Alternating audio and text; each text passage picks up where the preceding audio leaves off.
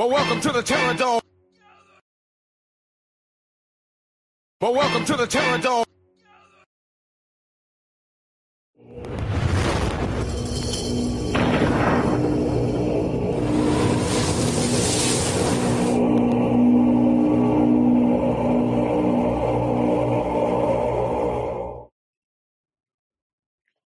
What's good, y'all? Hope everybody's all right. Welcome back to the Onyx Report. Y'all know what it is. Hope everybody is chilling. Uh, in a little minute, it feels like. It looks like things are going well. Um, yeah. Oh man, I got like a week before school starts back up, so I'm getting my head back in the game. So I might. Uh, you know, if I if I'm not doing as many videos, that would be why. I still gotta tweak uh, some syllabi and whatnot. So uh, it is what it is. But um, nevertheless, hoping everybody is enjoying themselves.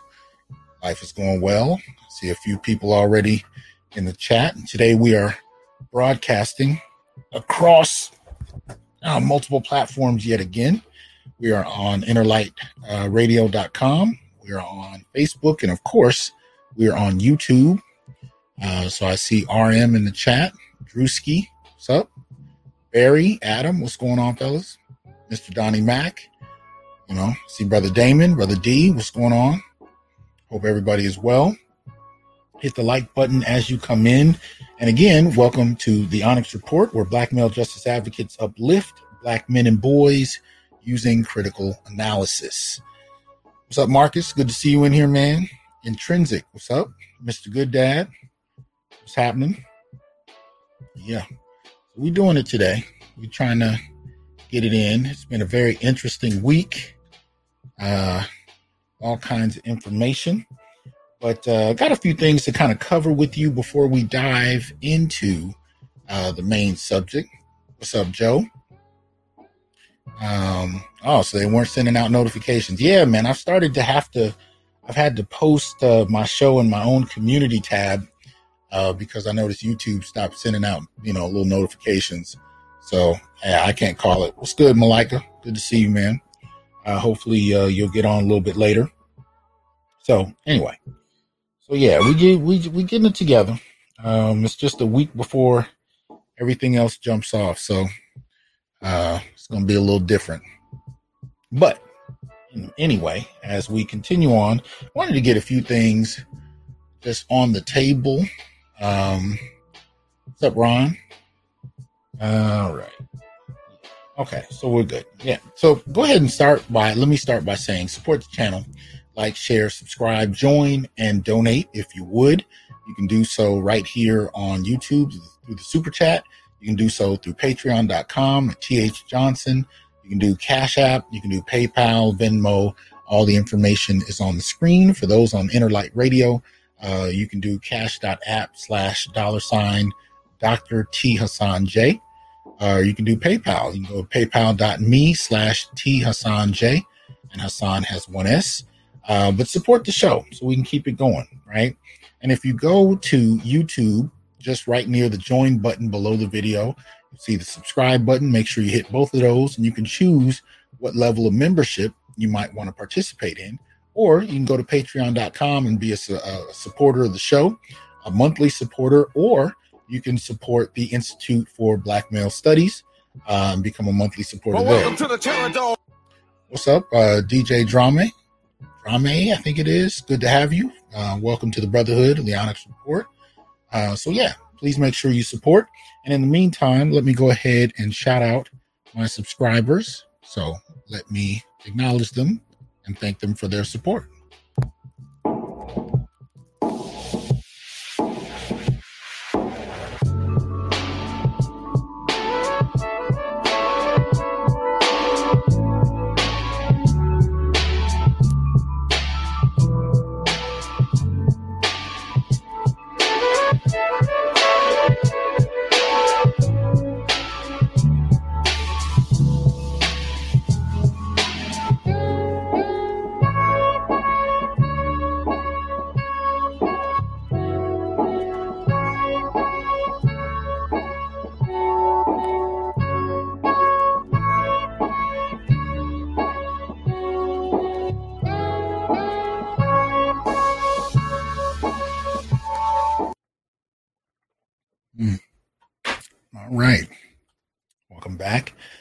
Thanks again to my supporters, my subscribers across uh, different platforms. Thank you for supporting the show, and I implore you, if you're not doing so, uh, please consider doing so. And if you if you can't do that, at least hit the like button if you will, uh, so we can continue to grow. All right, all right. Let me jump in. Y'all know that we celebrate Black men over here. One of the first things that uh, we do usually is our Sacred Black Masculine series. So, that said, uh, let me start out by going into today's uh, celebratory brother. Right? Many of you familiar. This is Andre Drummond of the NBA.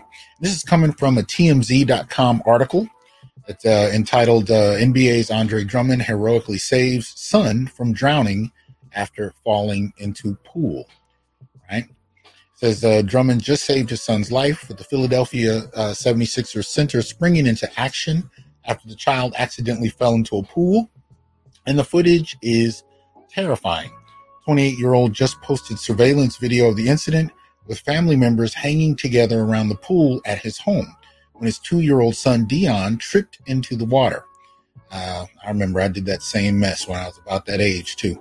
Um, the 6'10, 280 pound, 280 pound baller, completely clothed from head to toe, dove right into the water without hesitation, scooped Dion out of the water, and with the other family members coming to, the, to assist. Um, Drummond then carries his son, who was born uh, February 21st, 2019, over to another person who lifts him out of the water uh, to safety.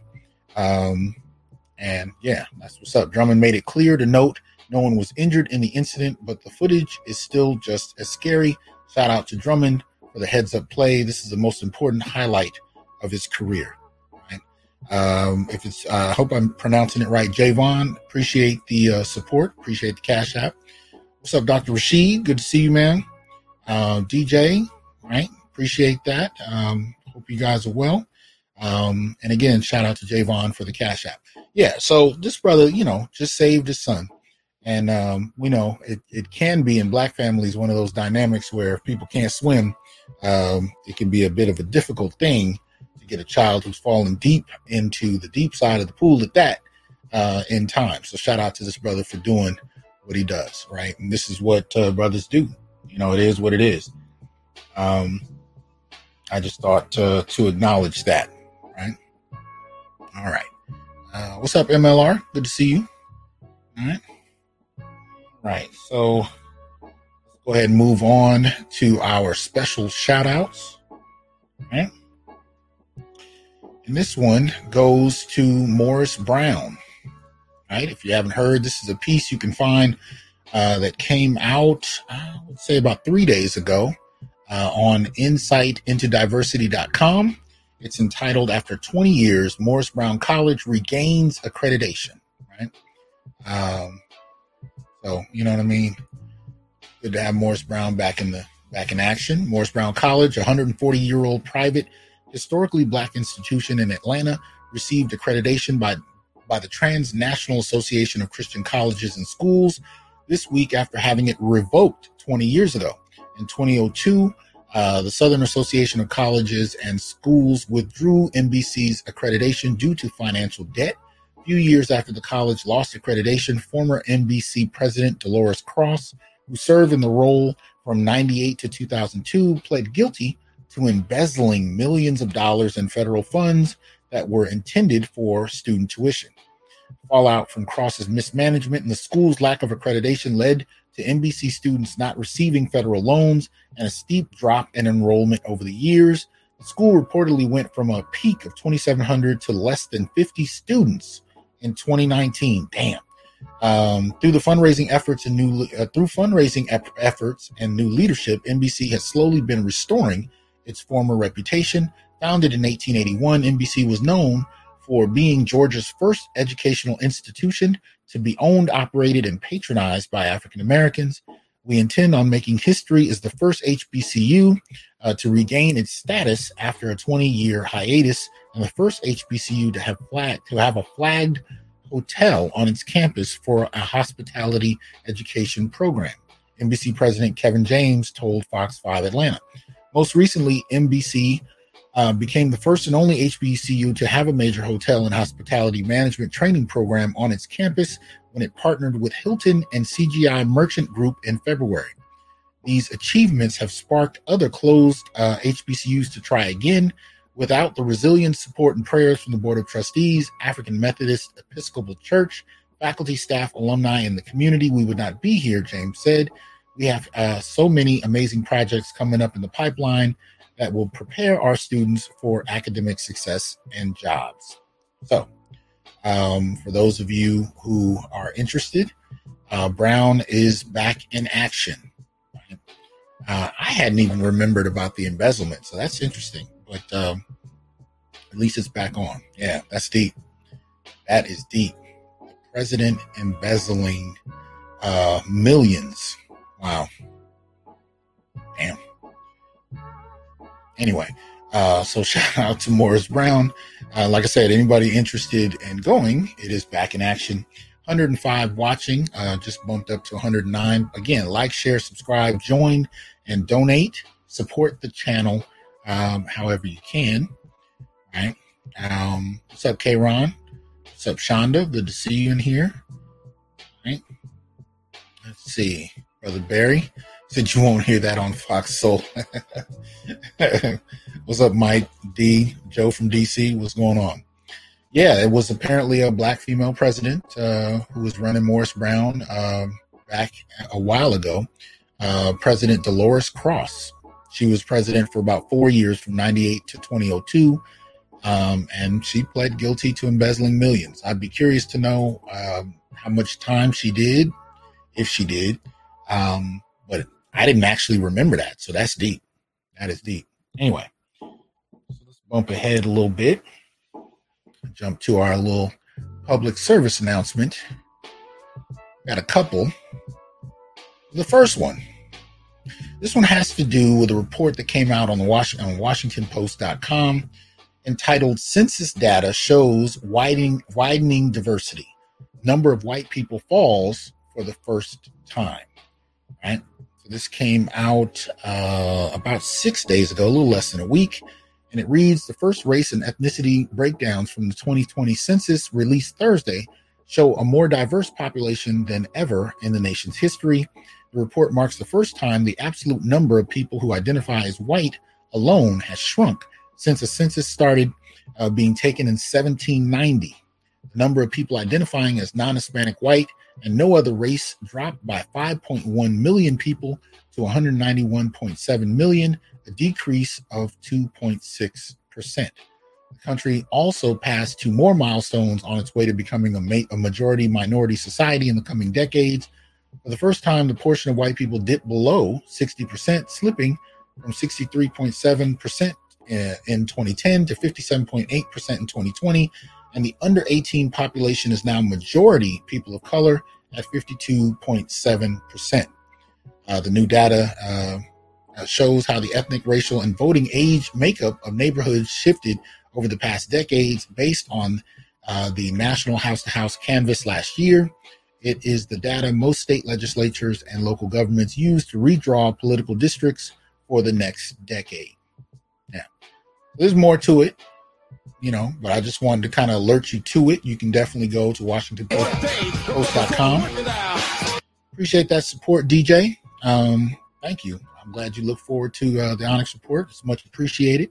Um, but yeah, so I thought this might be an interesting piece for some of us to reflect upon. The first time uh, in history uh, since at least 1790, with the uh, census being used, that we have a significant dip in uh, the white population. Interesting. Um, so what's up, Taylor? What's up, Prince Johnny? Hope everybody's well. Yeah. So ponder that and uh, keep in mind the things that we see happening in the news, some of which uh, may be motivated by uh, this dwindling kind of number, right? So something to consider um, altogether. Let's see. All right. Okay. Now, this is the next one. Um, this one, how do I do this? This is uh, this one is really Joe from DC. Good to have you in here. I saw you a second ago. Thanks for the donation. Thanks for the support. Um, but yeah, this is this is a this is an interesting one. Basically, this is more of a public service announcement in regard to um, a consistent string of unraveling behavior. I don't know how else to really put that, but I will start by giving you a short video that you can uh, take a look at it yourself. All right. So um, let me see. Let me get the sound in here and you can check it out first. So this is uh this is an incident that took place at Chipotle. Uh, doesn't give the city, but uh, will definitely give you an indication of where I'm going with this. So check this out. That's just ignorant. That's just showing how ignorant you are. You came here, you messed up my order, you messed up my order, and then I come and I complain, and you just get ignorant and start clapping your hands. I was waiting here 20 minutes, and you should have came out here and said something when I was here 20 minutes ago waiting for my order. All right, this going right on Facebook, on Chipotle. Now he's running into people. This is crazy. This is crazy because my order was supposed to be ready at 11:40, and I'm just picking it up right now. And, yeah, keep going, keep going. I'm gonna sit here and eat my fucking food and let you fuss and cuss. This going right on Facebook. Is she the manager? Is she the manager? Bruh, bruh. Is she the manager? Is she the manager? You can call whatever you want to, bitch. Now I'm calling the police. That's exactly who the fuck I'm calling now. Now I'm calling the police. Thank you. Thank you. Call her. Call her. Right now.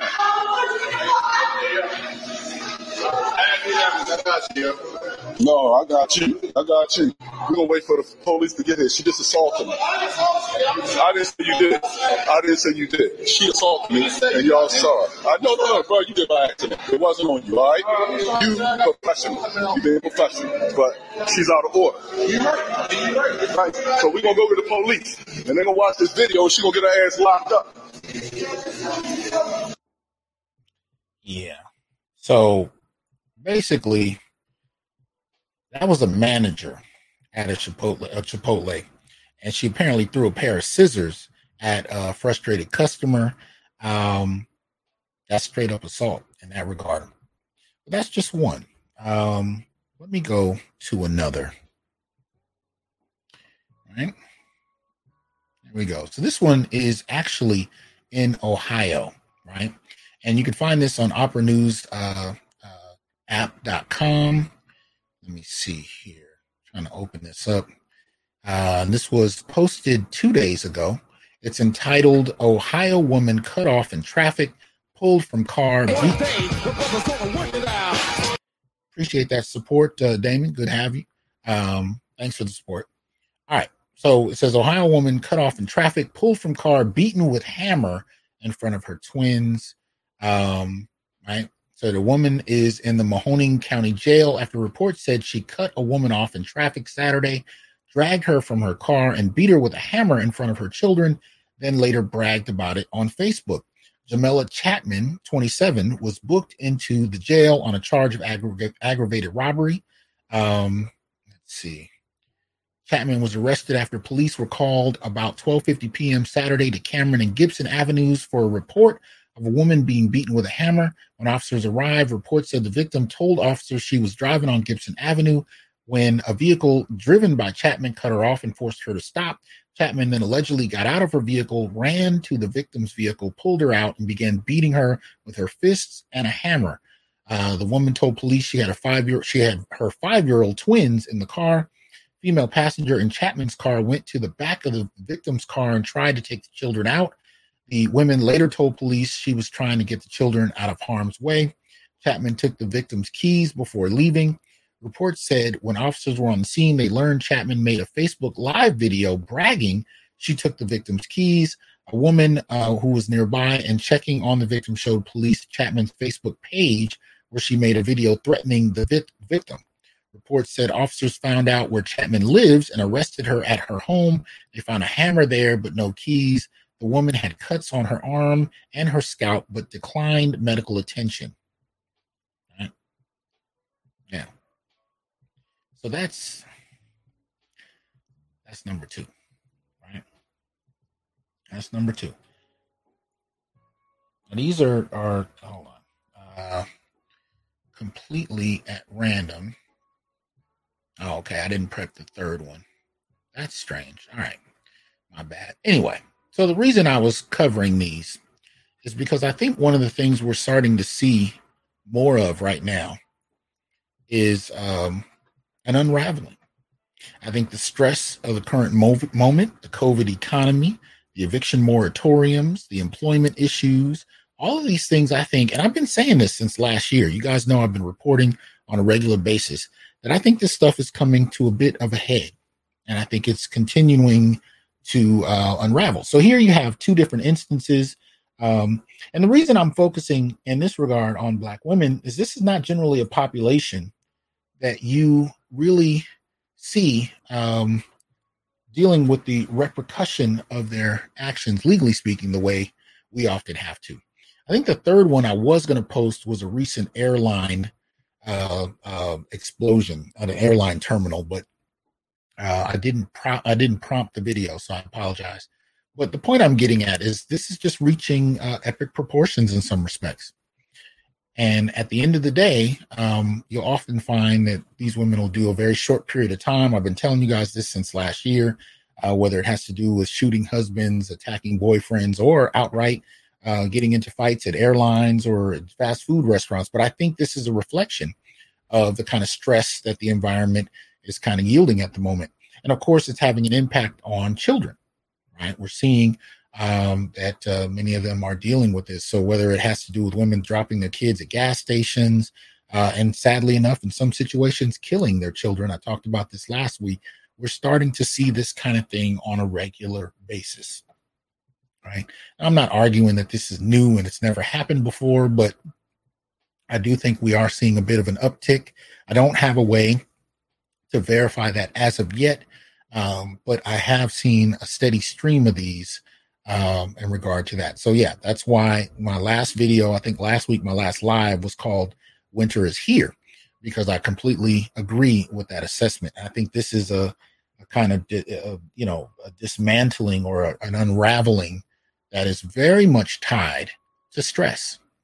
I very much believe that.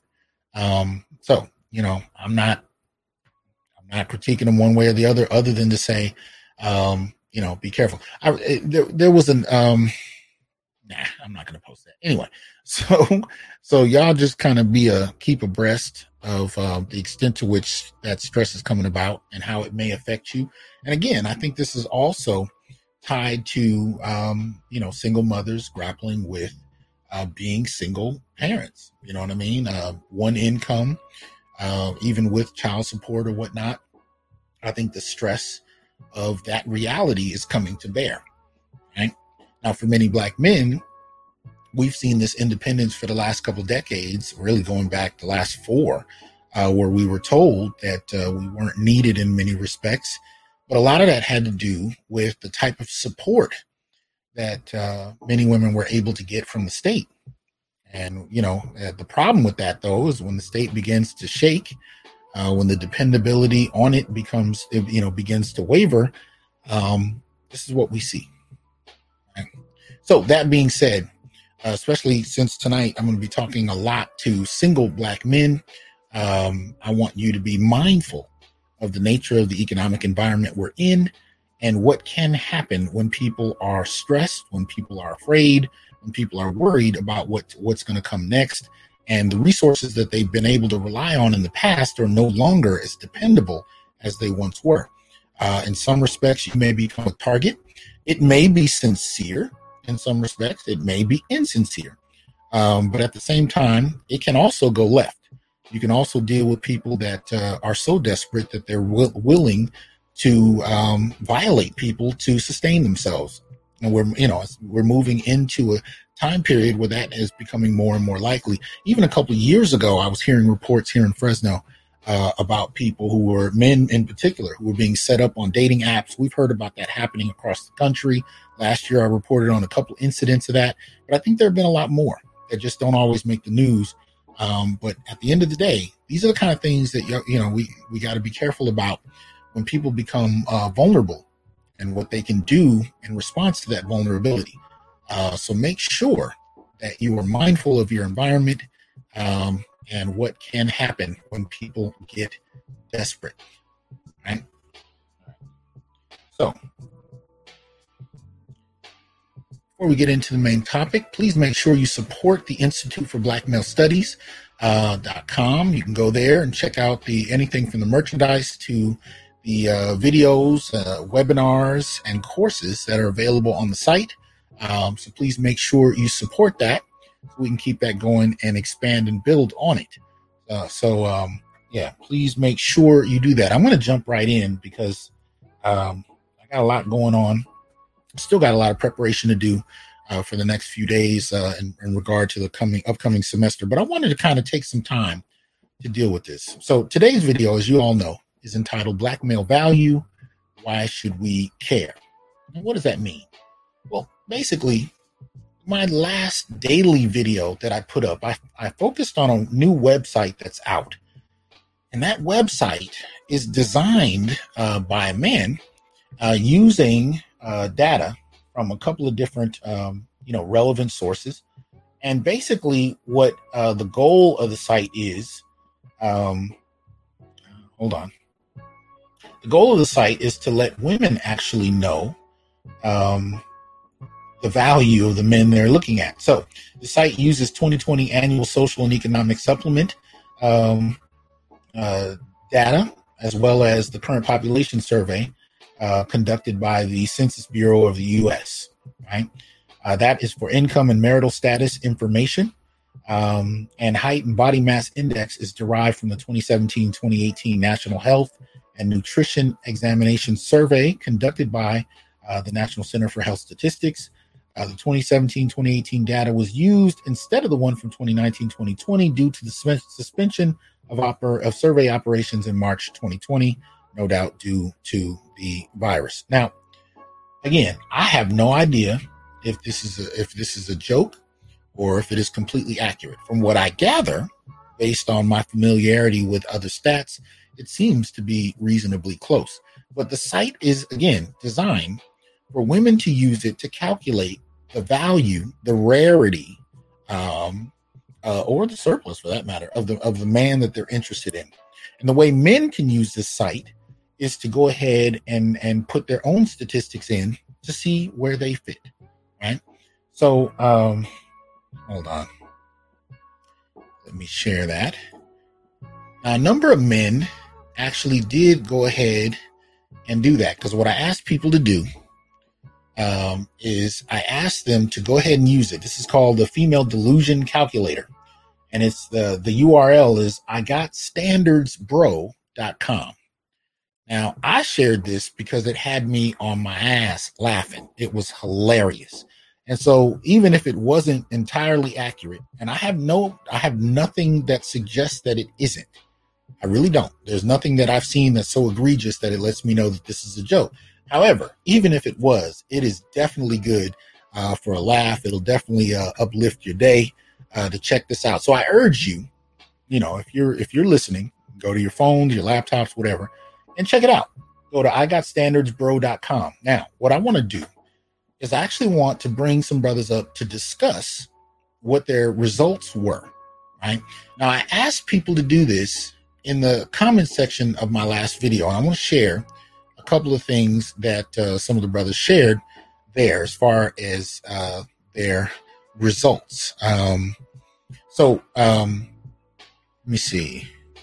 So one brother wrote in, he said, according to this calculator, a woman has a 0.25% um, of, uh, of finding any man with my credentials, with a slightly better 2% if specifically seeking a black man, right? Um, so that's one. Uh, let's see. This is pretty small. Let me see here. According to the calculator, a woman has a 0.011% chance of getting with a brother like me right? That comes, and these are completely random. These are just men that wrote in. Um, and some of the type is really small, so I'm missing it. Uh, one brother said, I'm in the top 6% of men and I'm short. Imagine if I was also six feet tall. He said, I love this calculator. Right. Uh, let's see if I can get one more. One more. A brother says, uh, for me, Dr. Johnson, I came in, in at 0.16% over all men, 1.3% of all black men. Right. So if you're not familiar, right, what the site does is it takes your age, and the shortest you can do is a five a five year age range. Uh, so you can kind of approximate your age, and you can decide. Remember, you got to kind of, as you're putting this in, you got to think about this as a woman who's searching for your statistics. You know, does she want to look for a married man, or does she want to exclude married men? So you make that decision. Uh, you put in your race, you put in your height, and you can exclude obese men, or you can leave them included, and you put in your income. And based on these six measures, right? Age, marriage, race, height, and income, it determines your uh, rarity or, again, whether or not you are like prevalent. Uh, so, that being said, there were some interesting results, and brothers were kind enough to share them. But what I did in the last video is I also included a couple other measures. So, again, what is my standard? Well, in the 80s, the period I grew up as a young man going into my teen years, what we started to hear at that time from women is that you needed to be over six feet tall, you needed to have a six uh in, six in, uh, figure income, you needed to have a car, you need to have your own place, you needed to have six pack abs, you needed to be able to, you know, these were all the kind of standards that we heard. One of the underlying subtext to this was that if you achieve those things out in the world, we'll finally respect you. Well, 20 years later, many men found out that even when you accomplish those things, it doesn't necessarily lead to a change in behavior. But still, one of the things I think this calculator highlights is how rare many brothers are. And I would I would actually contend that uh, the brothers that come on to uh, YouTube, particularly on my page, are probably rarer than they think they are. All right. Um, so what I'm going to do, let me see. We got uh, so Psalm Noose Ray uh, might be mis- mispronouncing that. Says black, six foot six, 33 to 38, any weight, 35,000, and the chances are literally point zero zero zero zero.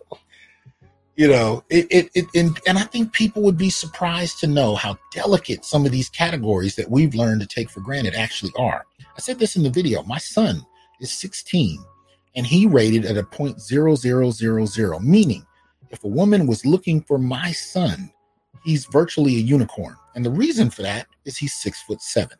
See, people don't realize how much each one of these questions posed um, or how powerful they actually are in terms of income. You know, it's generally in their 40s and up that you start to see men starting to achieve. So that becomes a factor.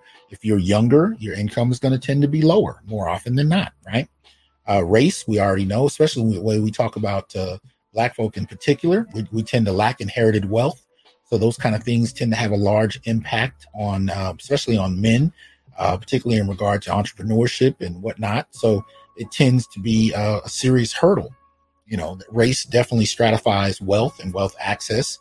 Height. Now, this is a huge one, believe it or not, right? We know there's only 14% of the male population that's taller than six feet. But by the time you get to six foot two, there's only about 4% that are taller than six uh, six foot two right? So you can imagine what six six and seven feet those are you know those are unicorns in and of itself. So if that is important to a woman it is what it is. And in income one of the things i pointed out was that if you're talking about six figures only about 4% of black america is over six figures. And this is particularly interesting because even in my classes over the last 10 years I've I've come I've repeatedly heard young men tell me how they are expected to make six figures at 17 and 18 years old, sitting in their freshman and sophomore classes, right? Expected to make six figures at that age. You know, much of the time, especially if you're coming out coming out of a lack of inherited wealth, black men don't achieve that kind of thing until much later, if they ever do. I mean, but we know the median income I think is about forty one thousand. So those are really the more realistic numbers. And yet, you know, I think the expectations are so extremely out there that many of us uh, have been misled to believe how common these all are. Now, the website did not say uh, if it gave any more credence to one standard over another. But if we assume, and I just put the link in the chat so anybody who wants to can come up, if we assume that it gave equal weight to all six of these categories, right? Each one can throw you off. So again, my son just started his first job. I don't even think he's gotten his first paycheck yet, and he's a point zero zero zero zero. So that suggests that they gave height equal weight with income. All of that depends on what a person is attracted to. But these are the things we were told. And I want brothers to actually put in their information so that they can actually begin to assess where they fit. Right? Mr. Donnie Mack um, says, I'm 0.015% of men in my demographic, 0.12% of all black men. Interesting. Uh, Tim Howard says 14% of people are six feet plus tall. Right. So anybody over six feet, that's about 14%. When you get to six foot two, you're, you're now you're already down to 4%, roughly around 3.9 to 5%, somewhere in that range, right? So it drops off dramatically. So this kind of, you know, everybody needs to be over six feet. Everybody needs to be over six two. I want a, I want a man that's six four. You're already talking about a fraction of a fraction, and it's not even. We can add other categories, right? We can talk about property ownership. Hell, if anything, whether you're renting or owning, you know, how does that affect your percentage? You know, what about penis size? This is one of the things I talked about in the video, right? Penis size can affect all of that as well. There are a number of other categories that are thrown about when it comes to expectations of men that we don't think about. And many of us take for granted because we've heard it for so many years. You need to be this, you need to own this, you need to have this. We don't think about it. So if we take somebody like who's the last person I read, if we take Mr. Donnie Mack and he's 0.015%, right? What if we add in the fact that he has his own car, the fact that he may own his own home? And if he has longer than a, a I think the average is the average man, based on a study done, I want to say in 96 of over 1,600 men, found that about five and a half inches is the average penis size. What if he has one that's over seven inches or eight or nine? What does that do to that 0.015? See, I think at the end of the day, there are many of us that were never told we had value. We were never given a standard. And one of the things the Manosphere did when it introduced the concept and popularized the concept of um, SMV is it set a standard that we were never given before. What's up, T Fitness? Appreciate the support, right? We were never given a standard. So that said, when we finally have one to operate by, what does it do? What's up, Malika? Peace, good brother. How you doing? I'm good, man. How about yourself? I'm great. I'm great. It's always great to talk with the sorcerer supreme of the Black Manosphere. Here you go. good to have you in here, man. I'm uh I'm gonna post the link again. I'm gonna invite a number of you to come on up, and I want to just kind of talk about your results and and see what kind of reflections you have from this. So, uh, you care to share with us what you came to? What you came to? I got two point five percent, Okay. and what they said, I'm twenty point one percent of black men within my age range demographic. Okay. And I'm like, all right, because I'm 50, Mm. I'm 5'8, Okay. and I average around 50 to 55K, which is kind of the average of the average black man would make. Okay. Um, but it was it, said, was kind it, it was Hold- kind of funny.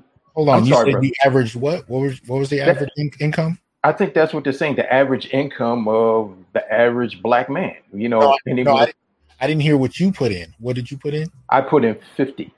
50 all right uh, let's look at something real quick before you before you explain i want you to I want you to see this uh oh man let me hit the right button let's try that first all right so you guys know i'm notorious for using this wall street journal what Mhm. percent of you what, what percent are you site and it's a good measure. It's very much like the calculator, female delusion calculator. So at 50,000, right? Mm-hmm. You are a 27 percenter, meaning you earn more than 73% of most Americans, right? Mm. But if we scroll down, we can also control for sex, race, generation, and education. Notice I said female delusion calculator didn't control for education. Uh-huh. So if we just took black, right, if we just took your race, you make more than 82% of black America. Hmm. You earn more than 82% of black America. Um, if we, if we put in male, right, you're 79% of, you know what I mean? So that, that's how this works, you know, and it's so you can kind of use this to compensate for what the calculator doesn't tell us, but it gives you a good indication of where you are and then you can calculate it against generation and whatnot. So just i just wanted to kind of frame for a moment you know where you fit. If we just talk about black america Mhm. you're an 18 percenter. So i just wanted to put that in a little context but continue please. And it was when you um I think Monday when you start talking about the uh I got standards bro site and it was funny I was working out, right? And I thought it was something cool that somebody put out. But then when you start talking about like all the the crazy delusional mess, I'm like, what the heck? right And then you said it was something that women created. I said, Oh, I said, this is crazy. I said, So you're going to put out a calculator that's biased where a woman is going to range a certain type of man which she wants to get on these limited sections of what it is to find a man. well You it, know, it, it- well it was a man that put the calculator together. oh, a man put together. Yeah, Okay. he put it together, and I think his goal uh, was to kind of show people how unrealistic many of these standards are. Okay, I got you. I Yeah. got you. So, he, but he he technically made it for women to kind of show them, um, and you know, and I just found that this is a useful tool for men to kind of get a sense of where you stand. Okay. But, but I even had married men who wrote in who said, "I I showed this to my wife to let her know how lucky she is." Yeah, uh, but then I found out like when it says you're two, you're two point five percent. I'm like, oh snap! But then when you bring it out, and here's what you said. I remember how you always said, black men, we need to stop believing in that delusion that we're behind our women. You said you even said the statistics still show that black men still make just as much as black women, more. even blue collar hmm where even blue collar is frowned upon. hmm Um, here's the funny thing: I make less now, and I have a degree. But when I was a police officer, I was making 72, 75 k, Wow. Okay. and I didn't have a degree. Okay. But right. Right. and I and I and I had to think about it. I said, "Dang, well, what percentage would I be if I was making the same amount of money?" Yeah. you know, like because brother Charles, he's in a higher demographic, hmm and also Charles is single, and Charles is thirty-eight years old, Okay. and I'm thinking like, you know, black men were not. How can I say this? I got to say this. We're not men with the shitty, dirty end of the stick. This is what is being told to us. Mm-hmm. And if you're, no matter what it is, if you're educated, you're not educated, if you have a degree or not, but if you're working, you have a job. And, and this is the funny thing, because like we're both Gen Xers, hmm and we were raised to say, look, get a job. Right. And the thing is, if you get a job nowadays, women are looking at you with a magnifying glass and going through things with a fine tooth comb and always moving the goalposts. Mhm. And you know, you have a doctorate, but they can say, "Oh, but what what is your doctorate from?" You're like, "I got a doctorate." And I remember, like somebody somebody even said, "Oh, cool, you got a you got a bachelor's degree. Well, when you gonna go get your master's and go for your doctor?" I'm like, "Slow down." I said, and I said to somebody, I said, you know, 20, 30 years ago, you was pushing for me to have a have a bachelor's degree, but now Mhm. you keep moving the goalposts. hmm But if a black woman just gets an associate's, go ahead, girl. Oh, you got it. Go on. It's your world. But the thing is, and I'm realizing it's never enough for us. Right. And it will never be enough. And we have to realize, and I think just for men, I'm glad for platforms like yours, BGS, uh, Dennis Sterling, Angry Man saying, stop. Mhm. Stop trying to measure up to something that is never going to measure up. Right. And it's good that we had this um, calculator that this gentleman put out that look, this is the delusion. This is this is a delusion, and this is something that's stupid. That first of all, no man's going to measure up, and especially you as a black man, you're never going to measure up to this idea in the head. Black women don't even measure up to this idea that they have head that's put out Right. and you try to measure up to it 20 30 years down the line you're calling on kevin samuels and you're asking him why am i so unhappy and why can't i reach this level Right. and kevin samuels is telling you because you believed in the lie Mm. Mm. but No, I, Go ahead. and the funny thing since we're gen xers and angry man's been saying this all week we grew up and i used to believe into the lie too Mm-hmm.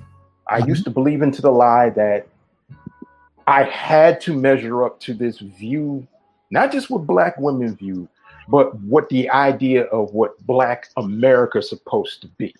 Mm. Or a black man in America. You're supposed to have this. If you're working, you have to work for this, but you're not working for yourself. You're working for a woman, you're working for a family, but you're working for this ideal of what black men supposed to be Right.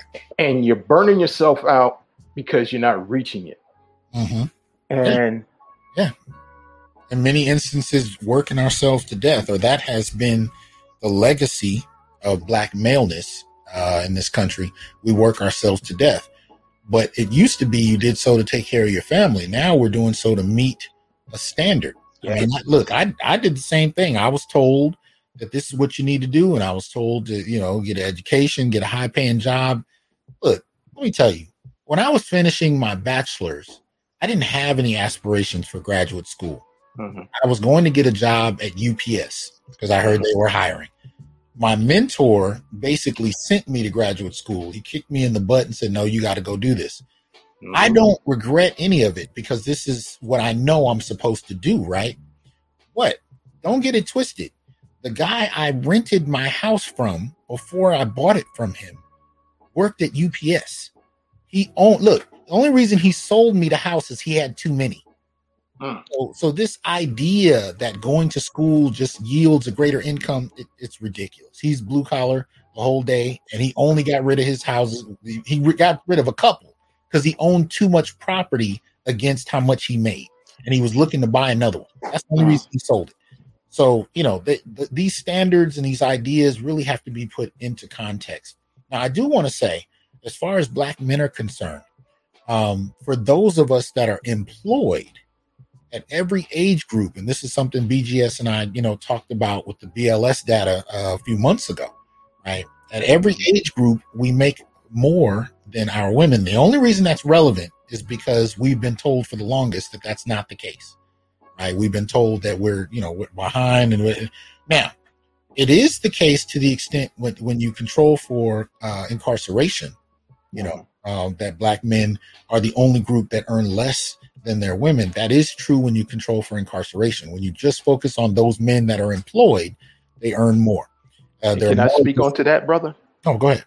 That's where I had to decrease in because I have a record. Okay.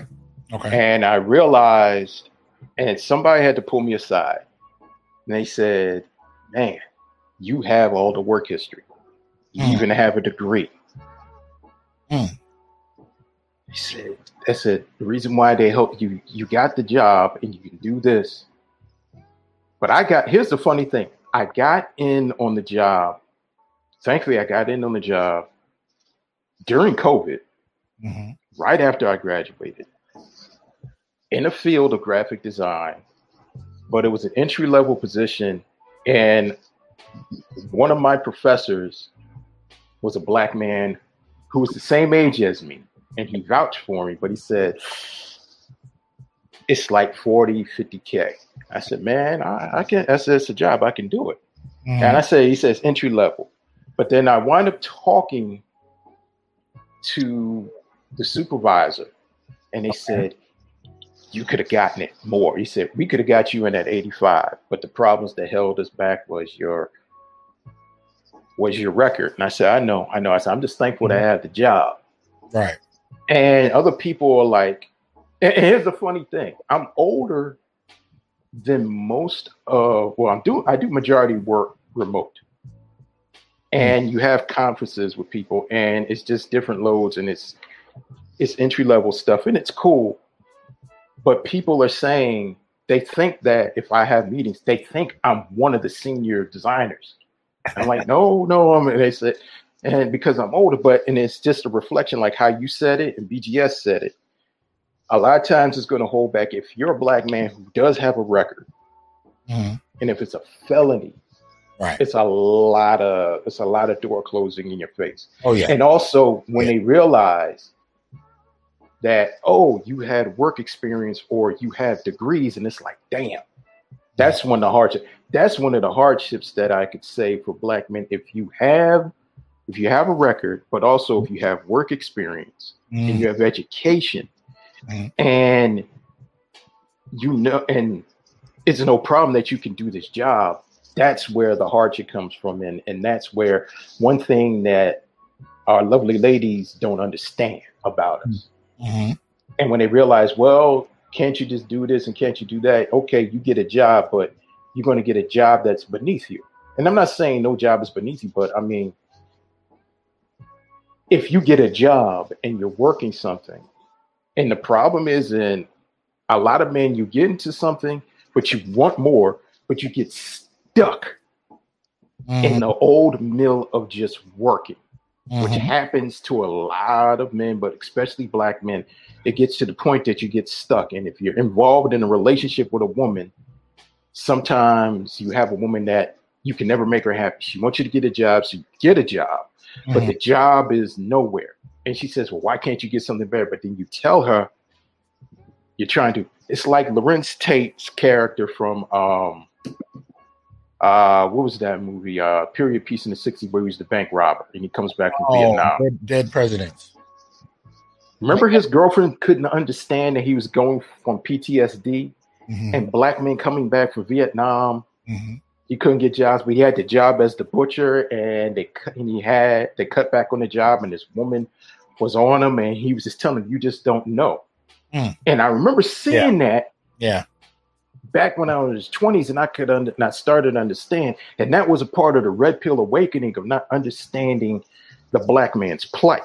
hmm hmm you know, this is where, you know, a black woman is bred and she's allowed to move through the system to be helped through the system, hmm through all different programs. And even she can move through the system and get a job. And like Kevin Samuel said, the two biggest employers for black women is the government and retail. Yeah. And I'm gonna tell you, man, government is one. Black women, and Charles can even explain this. You have nothing but black women who will go get a job to be a police officer because, first of all, these are women that had children. These are women that are single, and it's a steady stream of income, and you have unlimited benefits. hmm So, Yeah. black women have this belief like, well, if I can get it, you can get it. But you're like, no, you don't understand. We're Right. dealing with a fixed deck. Exactly. It's a very different reality for us. And it's not something, you know, the, the really the black women that I've seen that come to that understanding uh, usually have sons. Yeah. You know what I mean? And, and, and, and they've witnessed it with their sons as early as preschool in some situations. Those tend to be the women that tend to understand more often than not. But if they don't have sons or, or young men that they've, they've, you know, that are a part of their nest, often they'll just look at you blankly like i don't i don't see what the problem is and it can be an uphill road. I mean even in terms of the stats what we find is that black black college graduates are still worth less than white uh, whites without a high school diploma. You know what i mean? So when you factor in and, and and then you know you also have to factor school loans into that dynamic. It can become a very difficult reality for even uh, many of us to wrap our heads around, especially when options have made been made available to certain demographics like women and girls over us. Uh, we got Jay Bones in here. Jay, can you hear us? Hello, Jay. Okay, I think he's saying he has some uh, some problems with his connection. Yeah. Okay. Um. All right. So I'll, I'll tell you what, Jay. Um, uh, message me in the back chat if you're able to, uh, you know, get them together. I'll bring you back up. But anybody else can come up in here and join us. We're just having a, a just a casual discussion. We're really just trying to look at, you know, with this new available information that's come about in the last 10 odd years, you know what I mean? How can we re- reassess the uh, the state of black male life? Right now that we actually have standards, because the problem we've had in the past, and again, you and I are both Generation X. You know this. Uh, we were never given standards. We were told what we needed to do to be considered, you know, worthy of love, affection, and respect. But we weren't necessarily told, you know, what those standards look like in society. So now mm-hmm. that this data is becoming more freely available, you know, yes, you have plenty of black men that are homeless, plenty that are unemployed. I mean, we know before COVID in over 35 major cities, you have black male unemployment between 40 and 50 percent. We know the homelessness rates are, are really not fully calculated, much of that driven by incarceration. These men get out, they don't have a place to go, even when they have housing vouchers. So, you know, when we look at the totality of black men, uh, we're definitely as the, the black community is doing worse than most other communities. And again, we're the only community when you control for incarceration that are not as doing as well as our women. Appreciate that, Barry. We're not doing as well as our women, but when you look at black men that are employed, they are actually doing slightly better. And, and there are other kind of stereotypes that we can begin to break down. But when we use these standards, it's kind of like, well, and and I'm not trying to discourage brothers from pushing and grinding. Do the best you can, push to be where you want to be, but don't do it to meet some nebulous standard that you know really isn't even going to get you a pat on the head at the end of the day. Do it for you. You know mm-hmm. I mean? I look, it I'm doing what I'm doing because I love what I'm doing. I advocate for black men. I try to teach on this. This is my this is my research. This is my work. I love what I do. Um, if I didn't love what I did, I, you know, if I chose to work at UPS, I'd probably make more. I have no idea. But the the idea, but the point I'm getting at is do what what what really is your work. Do what is for you to do, and don't make it based on some arbitrary standards, you know, um, imposed on us for several decades. Don't do it. You hit the nail right on the head there. Um, I was making money I was doing well mm-hmm. uh, as a police officer, but I hated it. I was following my aunt into becoming a police officer. Uh-huh. You know, when you're in your in your mid twenties, you don't know what's going on. You don't you're not figuring out what's going on. Mm-hmm. And she said, "Become a cop. You smarter than people." And I did, and I hated it, and it wasn't for me. Hmm. Till I went through my problems. Um, I was incarcerated for two years. Damn. And I had a I had a older celly, and he was an older gentleman, and he would talk to me. He gave me information. He said, "Man, you smarter than half of these guys in here. You can make it. Get out of here." He says, "I want you to do what you want to do." So I, mm-hmm. I took a chance of going back to school. Oh, okay, okay. And one of the greatest things was, um, as I was going back to school, the manosphere was forming. Mm, okay. Angry Man, BGS was there, mm-hmm. and mm-hmm. It was a push. And this is when Angry Man was homeless in that Honda. So it was like a kindred spirit. And this is when BGS used to have the Coliseum every weekend, eight hours going mm-hmm. into Sunday morning. Okay. And I would do that, and they were my push, and it was just dealing with men that were kindred spirits. Yeah. And yeah. I decided to go back and did something that I always wanted to do. And this was, and here was a great thing though, Doc, and I and to say this to other men and younger men. Mm-hmm. When you have nothing, and you had to start virtually over. I was lucky I had my car, lucky I had my home, but I had nothing and I didn't know what I was going to do. Mm-hmm. And I said, well, let me go back to school. And I'm going back to school when there were kids that are the same age that should be my child. Mm. And I'm 20, 30 years older than them. Yeah. But I had to start over and it was something that I didn't feel before, and I tell this to um tell this to people. I said, you know what it feels like for a black man to do something that he wanted to do, and he's doing it for himself, and it gives him pleasure. Right. Yeah. And I and I, and I remember saying that to my mom and my aunt, and they were like, I could get. It. I said, do you really get it? And I said, no, you don't. And I said, because black men were not trained to go for what we want. We're trained to do what we're supposed to do.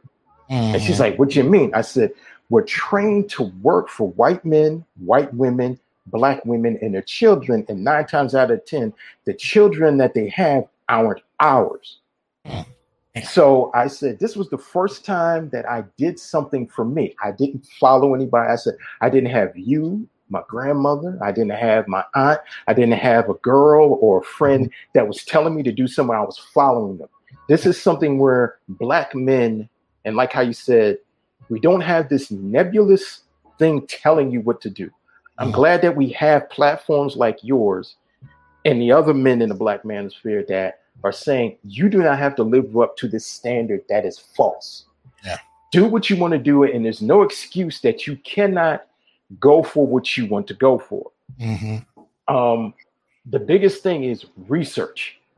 Mhm. Um, what is it that you want to do? Okay, research this. Go for it. Um, no one says you have to go to school. Right. If you want to be an entrepreneur, you can do that. There- I mean, in this day and time, there's no excuse that you couldn't do it because now you see more um, gig millionaires and Mhm. gig economists making money Mhm. and they're building their destiny and they're building their futures through that. Mm.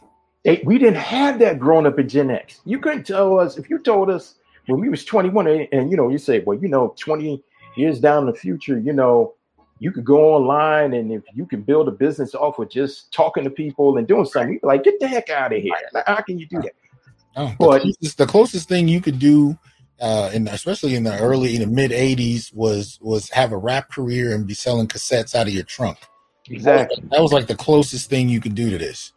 Um, so there's, but but let's not let's also be clear. Far, and I'm talking really about YouTube.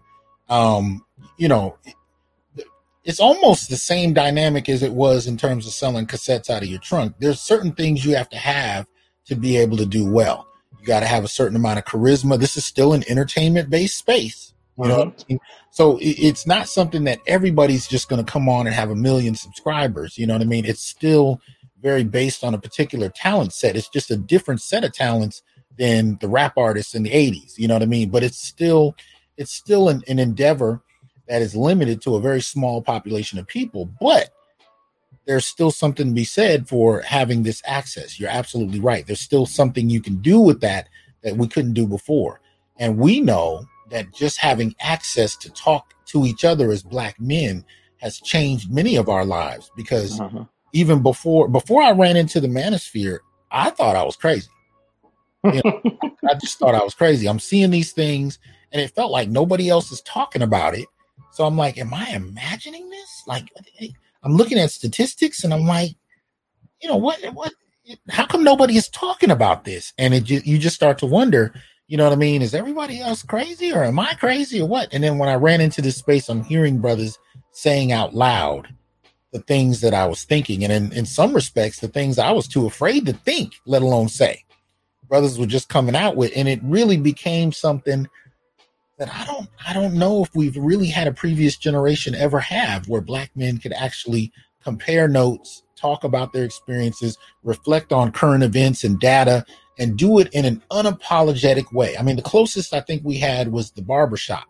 Yeah, But it- the barbershop that got commandeered. national. Until that got commandeered. and that got commandeered. But mm-hmm. now the barbershop is international. So we got brothers from the continent, we got brothers from Europe, we got brothers from, you know, that are calling in and, and writing in and, and talking about it. And we've never quite had this. It, I mean, it was it was a, an incredible thing just to have brothers all over the US be able to compare notes. It's like, you know, so we're having the same kind of experiences, we're meeting the same kind of women, we're hearing almost word for word the same types of rhetoric, uh, same shaming language. You know, we Mhm. that re- when we started comparing notes on all of that, and it's like, wait a minute, you know, all of that changed the game for a lot of us. Um, and I think it's also scaring a lot of people, most particularly black women, because you can see just in my comment section tonight how many brothers that are saying they're not even looking for relationships. They're Mhm. not even focused on relationships. They're not even, it's, it's not even something they're entertaining. That is, I've never seen that many black men say something like that publicly and, and mean it. I mean, that's not, I have not seen that happen in my lifetime. I've seen black men withdraw from marriage starting in the 60s and 70s, but I, you know, for the brothers to be able to articulate it as clearly as they are, I haven't seen it like this. And, And the big thing is, you have a rationale. Go ahead. yeah, and you just said the rationale, and the big thing is, is because the one main big thing Kevin Samuels talks about it. A lot of us talks about it. Cooperation, respect. Mm-hmm. Um, Mhm. you show it all the time. You know the the black male misandry. You know the the level of Mm-hmm. violence. You know, and, and I had to talk to my mom about this. And I told her, I said, and I would tell her, I said, type online, black women shooting their boyfriends or husband, black women assaulting their husbands. She said, Yeah, but you know, I said, stop that. And I and I pulled one of your um stats. I said, stop that. I said, and I broke down to her, I said, and I said, you keep forgetting I was an ex-cop. And I and I came on a lot of um domestic calls and I said, you know what the main percentage of the aggressors were in domestic calls? Mm. I said eight to nine percent were females. Okay. Okay. And Charles can back me up on this. In the Mhm. black neighborhood, Mm. you're a black man, you grew up in this black man on pound, you understand 8%, 80% to 90% the aggressors are females because that's the way we grew up. We've grown up in a gynocratic, Mm. we've grown up in a gynocratic lifestyle. And Like- women I think I- have I think I misheard you. You say eight percent or 80? 80. 80. Yeah. Yes. 80 to 90. Damn. 89, yeah. Mm. They are the agitators. And I'm not saying that aren't any men that aren't violent and they're not men that do things wrong. But I'm telling you, when you go onto a call and you see the woman, she's mouthing off, we trying to stop it, and she want to keeps going on and keeps going on. You're like, ma'am, stop, calm down, calm down. And she wants to get it. And there are women that want to jump bad because the Romans are there, and she thinks that she can go put her hands on them and start aggravating and stuff. And then you gotta tell them, like, look, I'm gonna lock you and him up if you don't do stuff. And she want to argue with her, and then when you put your hands on her, that's when she starts huffing and puffing and rearing back, and you're like, oh, I thought you was gonna be quiet. But Right. then, th- but then when you see how the way she's acting, that's when you click in the hands like, oh, she's the agitator. Mm. And no matter whatever caused the situation, Mhm. this is what you're seeing and this is what you've seen but not just being a police officer this is what you've seen and what we've grown up Right. Right. and this is the thing what we've had in our relationships you know and when you're being in a just the fact that we just talked about the employment situation how the way you're supposed to be as a man you're supposed to still hold those traditional issues of being the provider the protector the problem solver the procreator and the priest hmm but Mhm. she can be anything she wants. She can be Right. a career woman. She could be a mother. She could be a wife if she wants to. She hmm could be a superhero. She could do whatever she wants to do. hmm hmm And if she falls short, you can't tell her anything. Right. But when she's out of sync and you're doing what you need to do, but at the same time, she's grown up with this mindset that you're still subservient to her. Even hmm at the point where you just said stats, black men are making more. hmm And now that you have black men that in this space that we get to a point where like, okay, you don't have to put up with the BS and you don't want to deal with it. And Angry Man said this, like he said, the MGTOW movement made women think like, how dare you pull away? You're not supposed to do that. hmm Yeah. You're supposed to you're supposed to be here to take care of me. You're supposed to do what I want you to do because he said our women have become our masters now. We became their slaves and we've seen it. Hmm. And no matter what you do, no matter where it is, and this like men, we're just like, okay, we just don't want to be bothered. And when you tell this to women, and I remember when Kevin Samuels was speaking on that, and he was speaking to that therapist, and that woman was saying, you know, we love you. And we're like, you say that. Mm. It's not what you say, it's what you do. Right. Right. And we're not worried about just white folks. We're worrying about you because we're sleeping next to you because we don't know what's going to happen. If Right. I come in, I don't know if you're going to flip on me. If you and I get in an argument, I don't know if you're going to call the cops on me. If there's a problem going on, I don't know if you're going to pull out a gun and shoot me. Mhm. If you coming at me and we're having an argument and you're used to getting in my face and you know how to push me and push me and you want to push my buttons, you get up in my face and you want to push me in my head and I grab you and push you back and we fighting and then I get to the point and then I hit you and I knock you out or I draw blood. Now I'm like, oh hell. Now I'm I'm up. You know what's creaking? Next thing you know, you're going to be saying we need to do a shout out to brother Malika. He got in a situation. He's been locked up now, and now you don't want to deal with that. Well, but then you realize this is what we do, and you're wondering why we don't want to be bothered. And here's the funny thing: we love our black women. We want to be with black women, but we want to go where we're respected and where we're wanted. The But problem, but but here's the irony though of what you just described the situation uh, you just described in terms of the physical back and forth bidirectional you know intimate partner violence is Mhm. is the norm in the black community and violence uh, coming from men men and from women it's it's it's fairly equal although Mhm. there are some stats to show that you're right women initiate uh, violence to a higher degree than men and that's not just limited to black america but you can go through the same situation in terms of being uh, having the police called on you when you didn't even resp- you, you didn't even respond physically. Yes, you, you don't have to get into a fight and put hands on her to still go to jail simply because she said you did. No evidence required.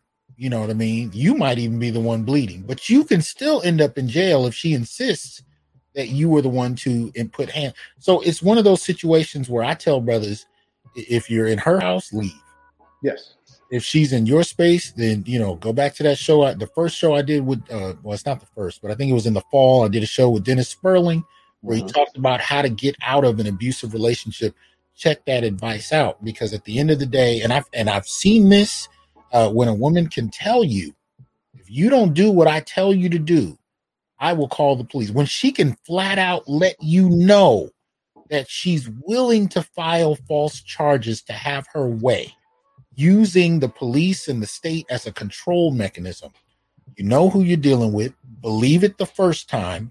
Leave. Leave. don't believe what they say, Believe it. what they do. Yes, Yeah. And and and if you can catch it before they do it, leave. I mean, end, exactly. You know, because And, and but this is great. but this is what I love about this because now we're hipping brothers our age in in Gen X, the late 80s going into 90s to Mhm. information and game. Yeah. Another thing is, but this is the first time where we're seeing black men, we're putting ourselves first. And I've said this before, and I said this on Dennis Sperling. This is the first time in my life I feel good that I've put myself first. Mhm. And here's the feeling what it is. It's it's a reverberating feeling of it's a combination of relief and kind of awakening Mhm. because for 40 years I've been taught to put somebody else first. I've been taught to put my desires on the back burner. And I've related to Angry Man, even said this. If you make money, you did something good, you got to double think should I treat myself to get something? You and I are comic book heads. Mhm. Mhm. And that was my release in getting something. But even if I had enough money and paid all bills, I'm like, do I need to go get a bunch of this? And it was like, part of me was like, go, what is wrong with you? That's your thing. Mhm. But I remember I was in a relationship with a woman, and I remember I went to a convention. It was the first time I went to a convention and I had the money to buy an expensive comic. Okay. Okay. And she was like, Well, how much did this cost? And I told her, and really I should have told her, none, said to her, none of your business. but she was like, "Oh my God, what what is wrong with you? You know, this is crazy. Are you all?" And then I remembered Angry Man talking. He said, "Man, if you paid the cost to be the boss and you were living in your means, why could you treat Mhm. yourself?" Right. And this is the problem. And this is one of the biggest problems in the black community, and especially with men. There's no balance with us. Either that we deny ourselves the joys in life, or we ball out of control and we live without our means to show off and to overcompensate for the anxiety and that not feeling of self-worth. Because this mm-hmm. is where we think, because we never were taught, we were never taught wealth black men we never taught self-worth self-love because like how you said black men we were raised to be the perpetual slave you were raised to be the perpetual buck you Mhm. were raised to be the perpetual workhorse Right.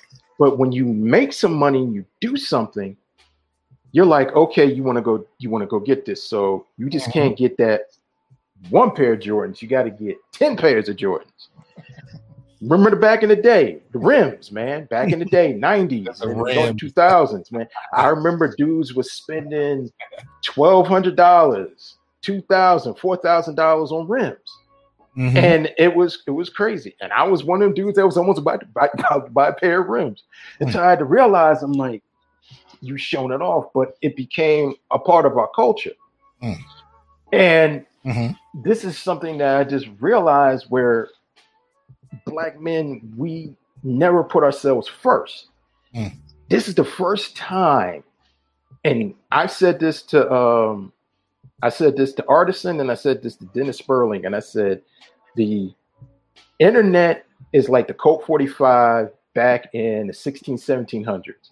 Mhm. It became the great equalizer, meaning like the bad guy, the good guy, and the common guy had the gun and they could shoot anybody. Well, this is the great this platform that we're on is a great equalizer. It Mhm. has it, anybody, no matter you're black, white, no matter what gender you are, you can speak on it. But the thing was, the cat came out of the bag when you start really having black men come together and start speaking on issues that we all realized that we were having. We wouldn't, and it wasn't just talking about bashing black women. We were talking about divorce. We were talking about Mm. how the way we're getting divorce rate. We're talking about um, Oh yeah. Oh yeah. we're Yeah. talking about like you know, this baby isn't yours. We're talking about how the way Wow. we started talking about just finances. You know, we're just talking about how the way you start talking about violence, things that black men never talked about, being beat by a woman, going to jail because you were defending yourself against a woman, Mm. being lied upon and going to jail. Women were saying, I don't believe that happened. You were like, really? Yeah. And you're saying, but then at the same time, men being expected to take care of another woman and her children, but she's giving you mediocre behavior. And at the same time, she's overweight. She thinks that she's better than you because she has a, a job that pays a little bit more than you, or she has a degree, or Mhm. she's traveled and done more than you right. but you have a blue collar job. hmm And you may have no school loans.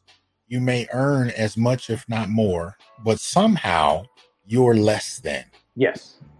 You know what I mean? I've seen situations where he's making six figures, low six figures, she's making 30. And somehow he's still lucky to be in her space. Now it it it doesn't at the end of the day, what I'm simply saying though is that this is how we've been raised. This is how we've been socialized Yes. where you know we have no real standards that hold any weight and somehow men keep finding themselves having been taught from a young age their job is to serve and what i think it is it's it's a it's a really it's a bifurcated and mutated form of traditionalism right Mhm. because you have this idea that men are supposed to protect, provide, and so on and so forth. And most men that I run into don't have a problem with that. They don't have a problem with the basic idea of protection and provision, so on and so forth. But like you were you were talking about earlier, that's a one-sided dynamic. It's a very cherry-picked traditionalism because it's okay for you to be traditional to, to the extent that you provide for her. She doesn't have to be traditional in anything she provides for you. And this is a critical misunderstanding of the exchange of resources in the traditional model. And it somehow turns into a one way benefit for her and an ongoing sacrifice for you. So exactly. starting in starting in the mid 60s, you started to see black men especially stepping back from divorce and it, it only increased from there. And my my theory is that black men were already holding a silent protest as early as the 1970s. Mm-hmm. Silent protest being, you know, a stepping back from marriage, especially when you started to see this this this whole push um, against. Uh, uh, uh, oh my goodness, it, the term is escaping me at the moment. Um, um, the whole new framework for divorce. Um, Oh, um, damn it. No fault divorce. No fault divorce. Thank you. You started to really see a push from there. And by the time the family courts got on to using child support um, as both child support and alimony, it, it, what you saw men doing even more is stepping further and further back. Now, this was characterized in the 1980s as black men being lazy, shiftless, trifling, so on and so forth. But this was only characterized that way because um, nobody asked black men. They just asked mm-hmm. black women how they felt about black men stepping back, but they didn't really ask black men why they were.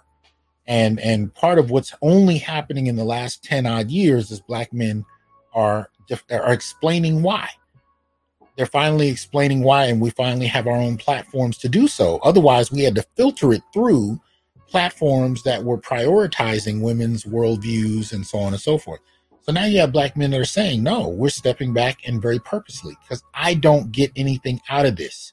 Exactly. I watched my grandfather work himself into the grave. I watched my father work himself into the grave. I'm supposed to do the same, but I'm also met with disrespect, dismissal, you know, down talking, you know, no matter what is achieved. And the only way I can get a modicum of respect is to demand it. So I'm going to demand it. And if I have to take, if I have to go elsewhere and go where I'm celebrated, hell, or even if I have to just be alone, which is look, and I'll say this, and I think I've said it before. I do believe men should should know how to be alone. Yes. I do believe you should know how to be content with yourself. I have no problem with you going where, where you're celebrated. And that doesn't necessarily mean you got to lead a country. It doesn't necessarily mean you got to go interracial. It just simply means you go where you're appreciated, wherever that is for you. Have no problem with it. But I would also urge, especially young men, know how to be alone. Can I touch on that for a minute, Doc? Go ahead. Um, this is something that, well, you and I are Gen Xers. Mm-hmm. And um, within our generation, that's when we start seeing a lot of uh, baby mamas and uh, Brenda's having a baby, yeah. type situations come around. And it mm-hmm. became prevalent, and we became the canary in the coal mine and just blew up like wildfire. Right. And we have a lot, and we started to have a rash of young men and even men in our age group. If they move out or if they want to get out, they turn into Jody from Baby Boy. That they, got to be able underneath a woman to get out anything, mom, but they got to be able underneath somebody. And this is where we're dealing with a result of men that don't know how to be alone. And if they even make enough money that they can support themselves, they got to have a woman. And I'm not saying don't date a woman. Right. I'm not saying don't have fun. But the mm-hmm. problem is, is that a lot of men don't know how to be alone. And right. being alone doesn't mean being lonely. It's being alone and knowing what you need to do as a man because you've never been taught that because there hasn't been a man in the house or if a man was in the house his power was stripped from him. Mm. And now we have, and I've seen this, I've seen this in my own family, I've seen this with men. And I'm like you, like you said, and Kevin said this. When it comes to like family reunions uh, and family get togethers and holidays, I sit back and I look and I'm starting to see, and I, I've seen one of my cousins, he's 23, 24, and he just had a kid, and he's living with his girlfriend. And that red pill is hitting my head. And I'm happy that they had a child, and the, and the baby's beautiful. But I'm looking, I'm like, you're 24 years old, and you moved in with this kid, you moved in with this chick, and you got a kid. And I'm like, I'm thinking, like, that's time you could have been building you. But then. I go looked at, at my cousin, his mom. And I Mhm. looked at and I looked at her mom. Her Mhm. mother didn't prepare her for that, and she didn't prepare her son because she didn't marry his dad, and it was just that that vicious cycle, that gynocentric cycle that Mhm. we that we see that we're raised in. And men we're, we gain it. We think we we get our validation. We're raised to get our validation from our women, especially black men, because we think that it's it's that mama feeling. Like, well, mama, what if I get this? Or how many times you know if you go out if uh if you go out and you hear a guy say, well, I got to ask the wife if I can afford this. You know, like stuff like that. Or I don't know if I can afford this yet. I mean, let me talk to my wife about this and things. And you know, certain things that you putting your wife ahead stuff. Or I've seen this with friends. If somebody was talking about something and you ask something and he looks at his woman like it's okay for him to talk. We've been conditioned to gain that validation from our women. And I got caught up in that. And you know, that simp ship had to break. But But this is but this is why I pose I pose the question. What happens when you discover that you actually can be content by yourself? Meaning you don't seek out company because you have a need to and you're lonely. You choose company because you Yes. choose it. And if it's not available or if the company that's available is substandard, you're okay. See, this is why I think it's important to learn this at a young age so you carry that with you in your adulthood and your manhood, whether you're talking in your 30s or your 70s. If you know that if being if you have to be alone and yet that actually is a peaceful thought, then you know it, it's almost like um it, it- this is a I'm not great at, at analogies, but it's almost like you know you, you- got five hundred thousand dollars in the bank and you're looking for a job or you're looking to start a business. Do you do you rush? Let's say you're looking for a job. Do you just take whatever's you know the first thing somebody offers you? If you know you got five hundred thousand in your bank account, no. as opposed to you got zero and you got rent due. You know what I mean? The Mhm. difference is you got a desperation about you. You're you're des- you're willing to take whatever somebody gives you, no matter how ridiculous it is. But it's a very different attitude when you know your needs are met and you're casually choosing the next step. That's how I want brothers to go into relationships. I'm, I'm Mhm. not saying be alone just because of f women. I'm not saying that. What I'm saying is be learn how to be content so that if you decide to be in a relationship, it's going to be a win-win. You're either going to be content with yourself or you're going to be content in a situation that you choose. But it's nothing that you have to do out of desperation, out of loneliness, out of any of those kind of things. And if you're financially secure, you're not depending on a woman to take care of you. You're not moving in with her, living off her, any of those things. And I and I used to tell, I, I had friends, you know, that would do this, you know, and I used to tell them, you know, the problem with what you're doing is you're one argument away from being homeless. Mhm. You're one argument away from being in jail if you don't do what she says to do. You know what I mean? These kind of control measures. Stand on your own two feet. Find contentment in your own life. And that way, whatever you choose to do with someone else is icing on the cake. That's, Exactly. that's the that's the best position to be in. And you can ca- you casually just choose what you want. You don't got to rush nothing, and nothing is chosen out of desperation. And that's where I want more of my brothers to get. And it's one of the reasons that I'm I'm I'm I'm going through the the Wall Street Journal. What percent are you site? That's why I'm going through the female delusion calculator. I want you to actually see your worth. And I want you to actually ponder on that. I want you to be content in your own life, knowing your value, and and and then choose what step you want to make next.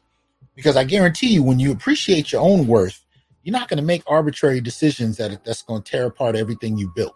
Exactly. That's, One the- thing, that's really um, where I want brothers to get to. One Go ahead. thing you realize when you're content in being alone, you accomplish more. Mm. Um, that's something that I had to realize. Um, hmm and I had to tell a friend, like for a while, um, a friend was staying with me, and this dude just didn't want to do anything. And he was broke. He didn't have two nickels to rub together, but he always wanted to be hollering at women and going on sites. And I said, How can a broke ninja want to holler at women? Mm. And he was like, Well, you mind if I bring a girl over here? I said, No, this is not the Red Roof Inn. And I said to him, I said, You're a man that's pushing 50. And you acting like you 20 years old. You just got out. I said, I said, you haven't grown up. You have a state of arrested development. I said, Mm. you can't just be content with yourself. He said, Yes, I am. I said, No, you're not. I Mhm. said, You gotta have you just I said, you I said, This is a time to build, man. Yep.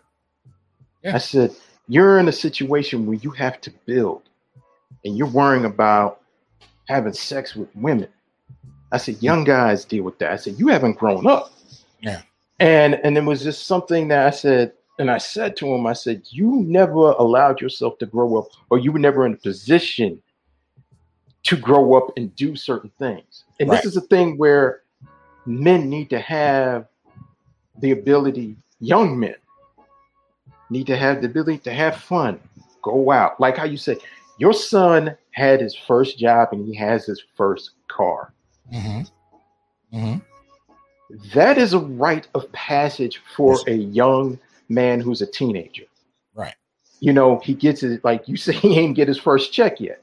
But I'm Mhm. pretty sure you're going to talk to him and tell him, like, all right, this is what you need to do with your money, man. That's right. That's right. You'd be like, all right, you got this amount of money. hmm What you going to do with it? hmm And he gonna look at you like, well, what do you mean what I'm gonna do with it? I want to get this and like, I know you think about you want to go buy this, you want to go buy that, you want to do that, and like, yeah, but when you be going out somewhere, you gonna want to get something. hmm But you got to talk to me though. Same thing with the car. You was teaching him what he needs to do with the car and all this other stuff. hmm I, I mean, but this is but see, here's the thing. Your son has you. He has masculine guidance. A Mhm. lot of our brothers don't have this platform. Yeah. You know, Yeah. I- I'll put it to you this way.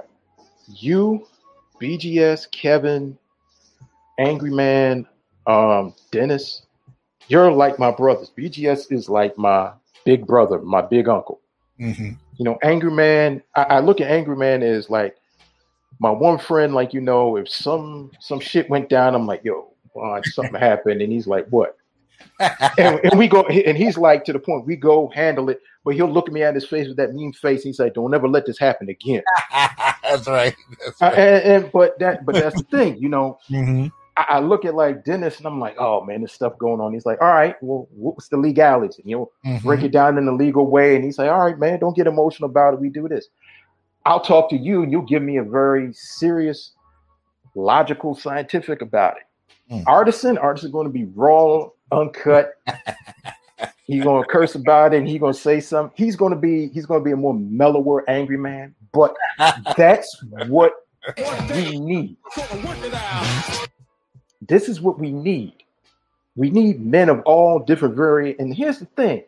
All you brothers are all different social economic backgrounds, different ages, but we're coming as a collective and we're learning. Iron is sharpening iron. Right. You and I, we didn't have this growing up. hmm Yeah, We you're right. didn't. You're right. Um, I mean, what we have in this space is a is a lot of surrogate brothers and fathers, exactly. depending on who's listening. You know, it's surrogate big brothers, surrogate fathers, and, and with this many brothers sharing their experiences, you get enough out of this to know, okay, he's already gone through it. I don't necessarily have to reinvent the wheel. You know, if the situation I'm considering getting into sounds just like what these five brothers have already talked about, then maybe I don't have to do it. Maybe I just need to learn from what they did and make a different decision. And a lot of people don't know that can save you 10, 15 years of aggravation or 18 years if you know what I'm talking about. You you know, 18 there's some mistakes that are not- Yay, man. Some you know, and if that can save you 18 years of, of difficulty making a different decision, you know, then then the question is uh, something that a lot of brothers didn't have a chance to really ask because we weren't in a period where we knew we could. What can you do with your life if you don't have to spend X amount of time dealing with this ridiculousness over here? You know, all these other plans everybody has for you and your resources, all these other expectations people have of you. What can happen in your life when you don't have to, you know, succumb to other people's expectations of your life? What can you do with it? And the beautiful thing is, one of the first answers you come to is, I don't know yet.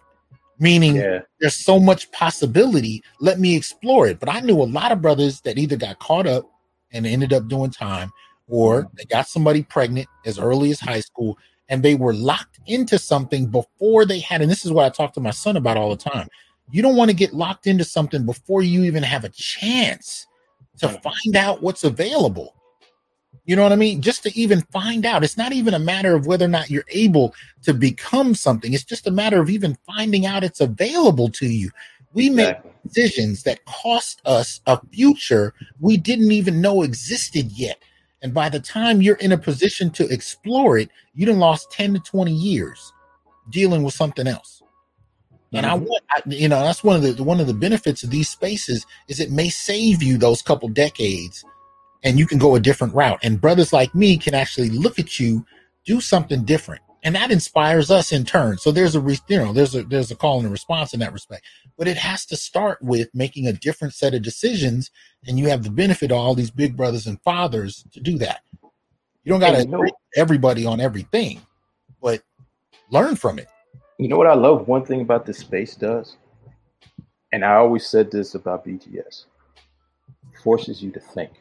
Mm-hmm. Mm-hmm. Um, and this is one thing that we as black men need to do more. Yeah. Think. Yeah. Think. Mm-hmm. But sometimes, you know, our lovely ladies tell us, well, you gotta do this, gotta do no, no, no, no. You ain't gotta do anything. Step back and Yeah. think.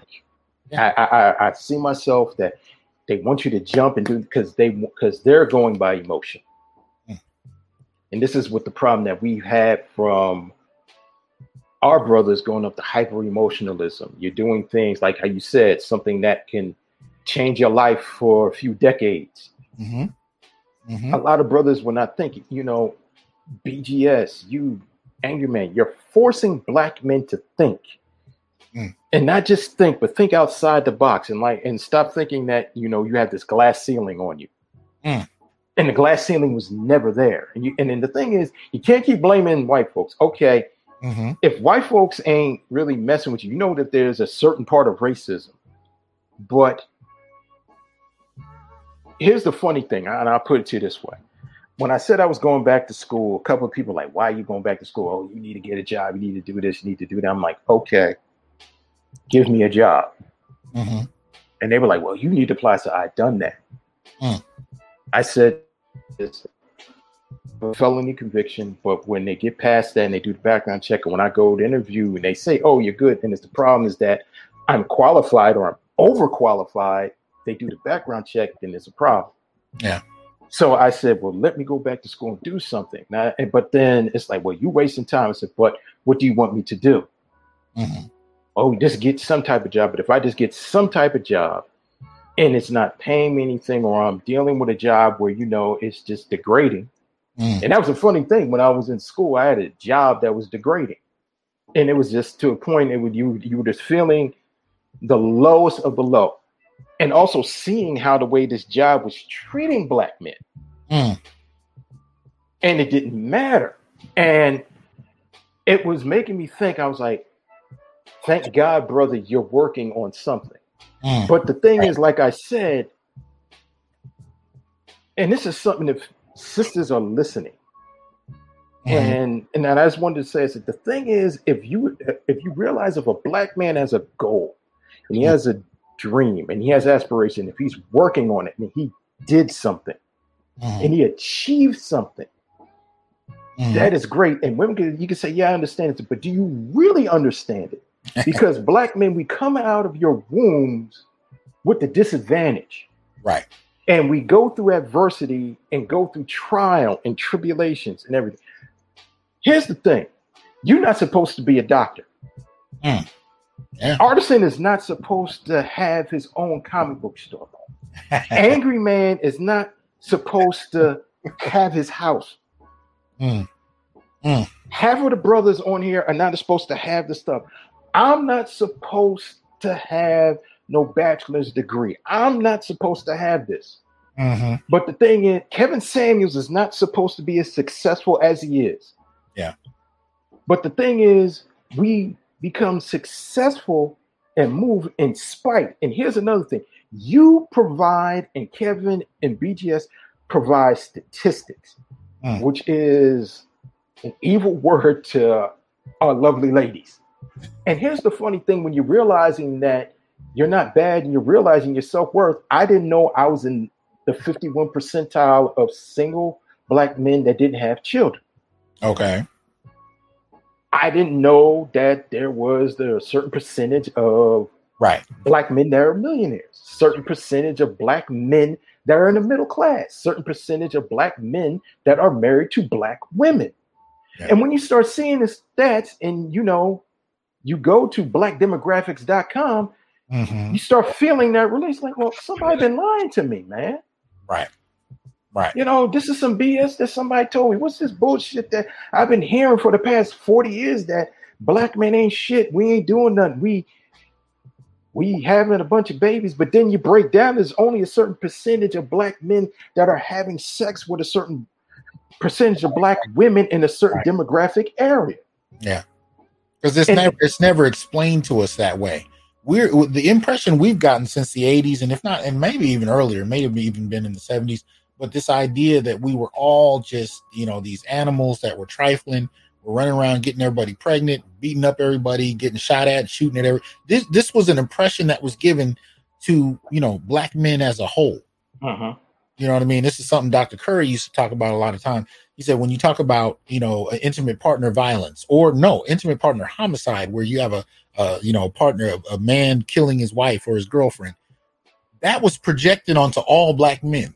Yeah. And the interesting thing he would point out about that is you got th- that was a fraction of a percentage of men doing that, and somehow it reflected on the entirety of the uh, of the black male population, right? And that's the kind of narrative that we continue to have in a lot of different overlapping areas. So when you find this goes to your point, when we find the statistics that show just how many of us are engaged in certain acts, whether it's you know positive and successful or negative and problematic, finding out just how many of us that are going through those things, it's it's enlightening and overwhelming in some respects because we've never been given numbers.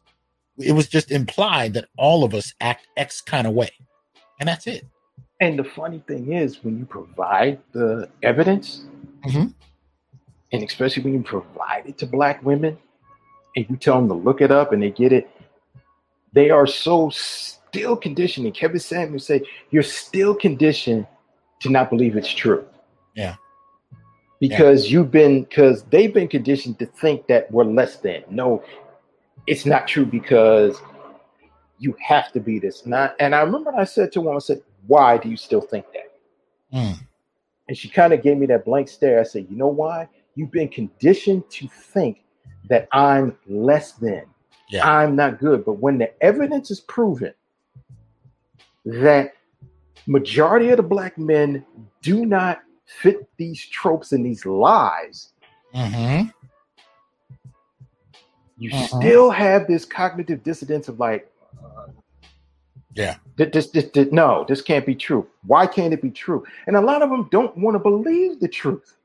They Mhm. want to. They they they don't want to believe the hard truth. They love living the soft lie, Mhm.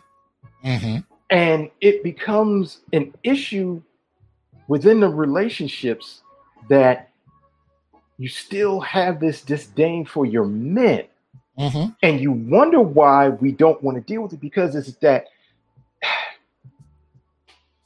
It's the funny thing that our women, we feel that our women never really love us. They they tolerate us because they know they need us for certain things, resources, sex, protection. Mhm. Um when they reach a certain age, they need somebody to take care of them. Your mama, when she reaches a certain age, she need to take care of you, but she never got married or she never got remarried. You Mhm. know, and it, and it goes to that point that you know you become that concuserve. Right. where you know we're like, no. And they're like, well, why? What's the problem? Because you don't respect me. We're telling you this is not happening to us. Right. This is not who we are.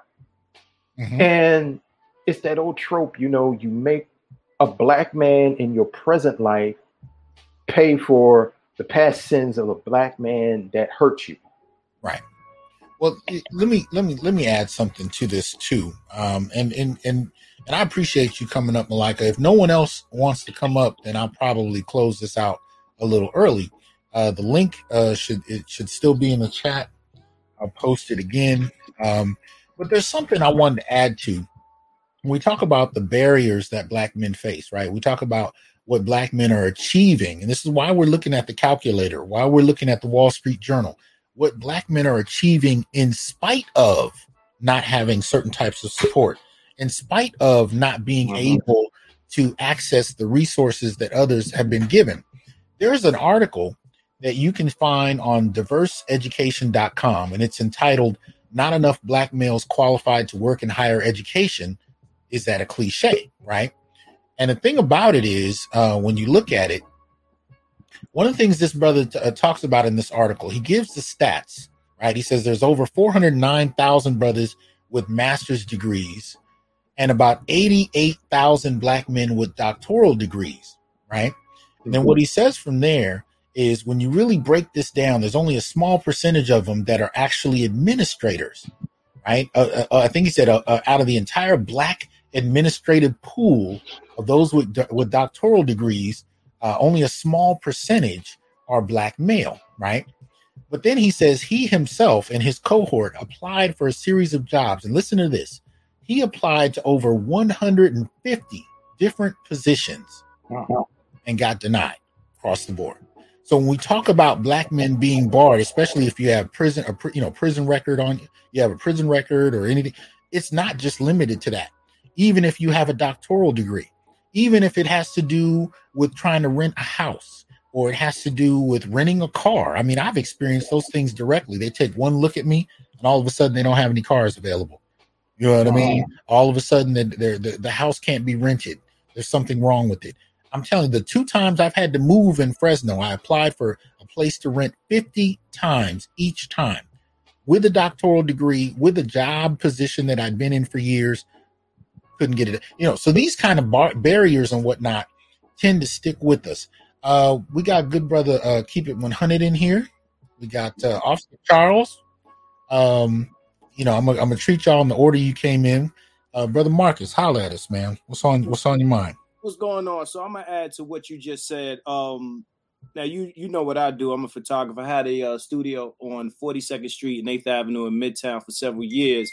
When I tried to change my location, I tried to get a place down by the World Trade Center. Okay. Down by the World Trade Center, I had a girl who was doing the, uh, you know, she was a broker. She was doing the call in the head for us, and she called this one guy, and uh, you know, he made all these types of incentives because they was trying to, you know, this is that area, you know, the ground zero area, and they were trying to get people down there. Hmm. And she uh she had him on speaker, and I heard him saying, Oh, the first month will be free and this and that, and all these incentives, all of this, ooh, Mhm. ah, ooh, ah, ooh, ah. Mm-hmm. When we got there, all, Right. all that was off the table, Right. and he said that he wanted a full year's worth of rent up front. Wow. I gave this man the hardest grill, bro. The Mhm. hardest grill. We looked at each other like, because I knew what it was. Yeah. I knew what it was. Here I am. I'm with a real estate broker who you ain't run my credit yet. You ain't do any of this. As soon as I walked in, you looked at me and it was done. And that that would be the maybe the first of a few uh, places that we would go into where the owner would make sure that they were there to see who was renting the place. And as soon as we walk out, it was unavailable. Mm. Yeah. And I that that ended up in me taking my studio back to Brooklyn. I had to leave Manhattan and take it back to Brooklyn to get a spot down there. So I couldn't get to Midtown or the, anywhere in anywhere in the city in Manhattan. I could not get. They were shutting me down. They were shutting me down on Canal. They were shutting me down everywhere in Manhattan, and I had to take it back to Brooklyn. So ironically, the Hasidic Jews who don't care who gives them money. yeah, yeah. That's that's what ended up happening. So what you just said is a real thing. Um, Mm.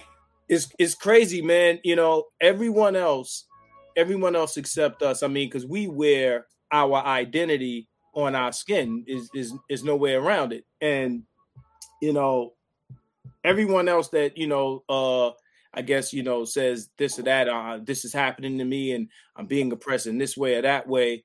Um, you have to put that information out there to to to you know whether whether you're LGBT or if you're Jewish or if you're this or that, they can't look at you and tell these things unless you're making it obvious that you you belong to one of these groups.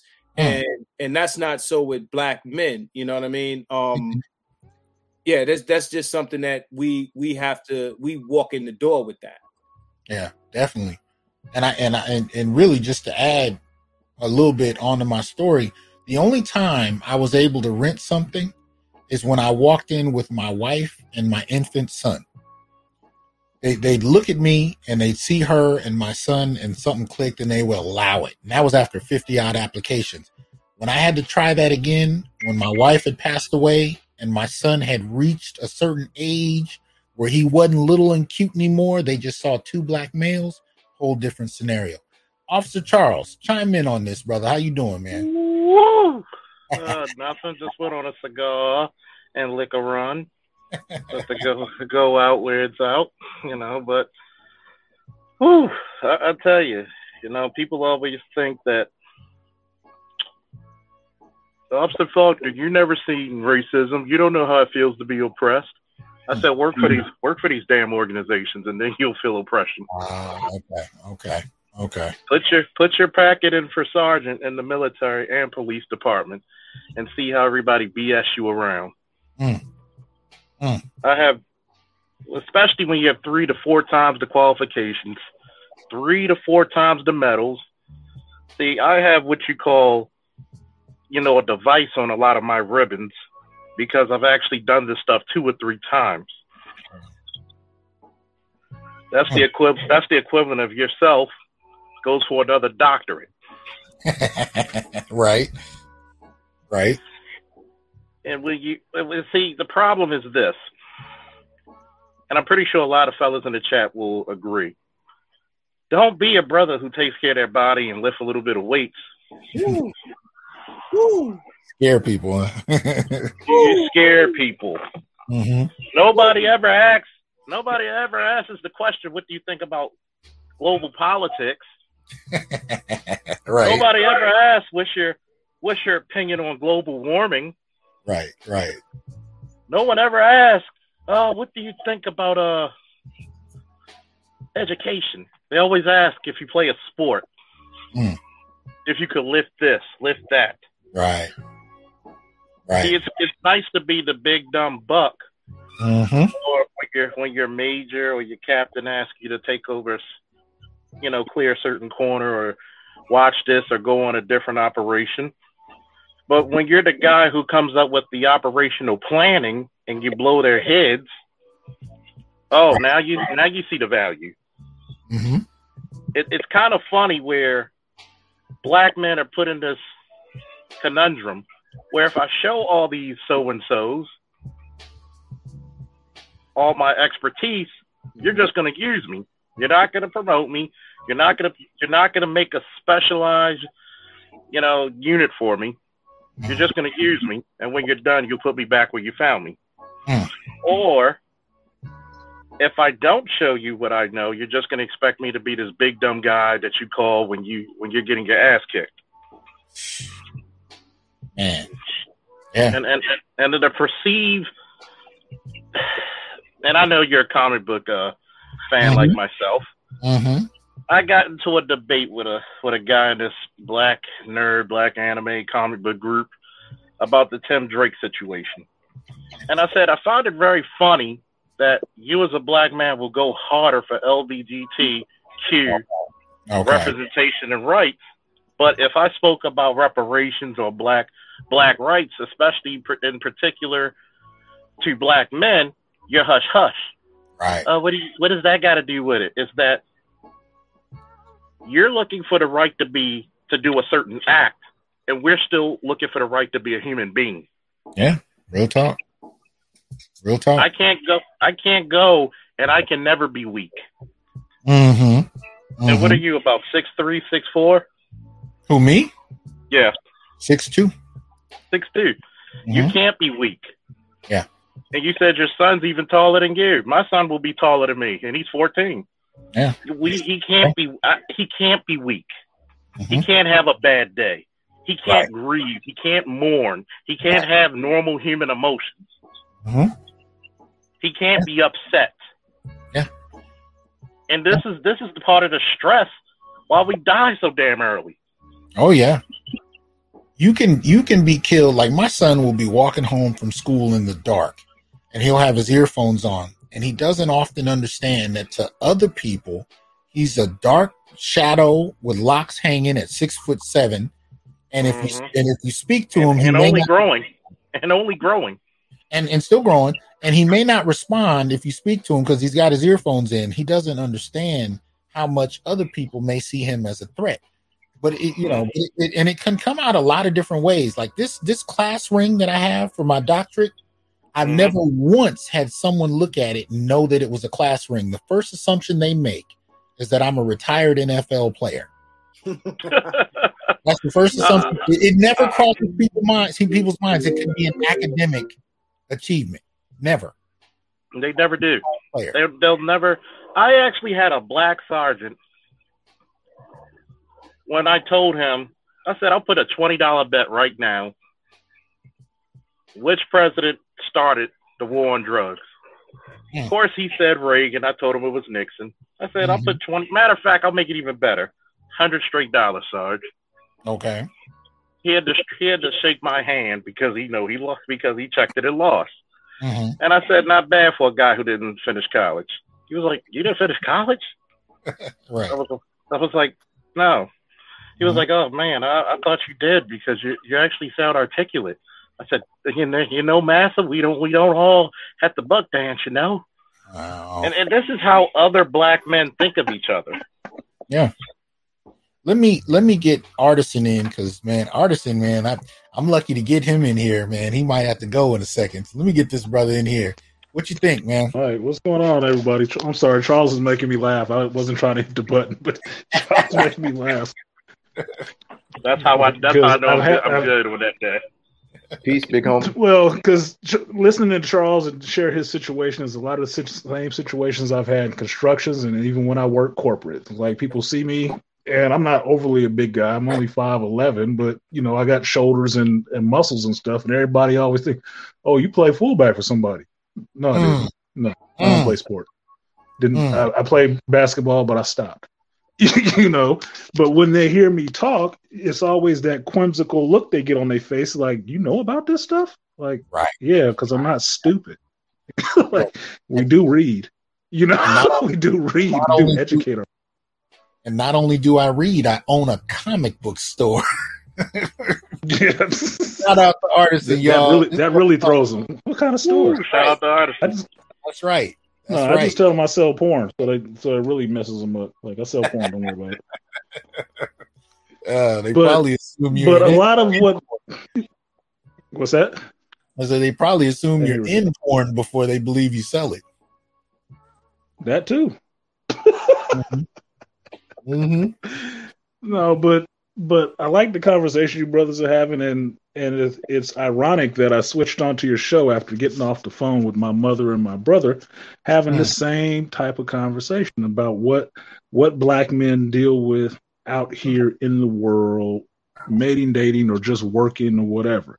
And some of what Charles was was saying was echoing things that I just remember just from my own past and recent past. It's like you can't show too much. You can't let them know how much you know. If they think you know too much, then they're gonna get rid of you because they feel threatened. But then Mhm. again, you big, tall, and black, so you're already threatened. Now I gotta, you know, watch my tone. I can't get angry. I can't, you know, be too loud. Like Yeah. that is stressful. All that repression is is damaging to your psyche and it's damaging to your damn body because you can't hold in all that stuff. We are the only group of, of men on the planet that are not actually allowed or given the space, I should say, instead of allowed, given the space to just have normal freaking reactions. Everything about us has to be tamped down or controlled in some kind of way by somebody, be it be it um, Mhm. WS or the BWs. So everybody want to control it because if Charles walked into a crowded room somewhere and sneezed real loud, everybody be looking like, "What the hell? What's going on?" Just, just get just just be a getting problem. The, just getting the co- I'll tell you what, just getting cigars, re-upping on my cigars today.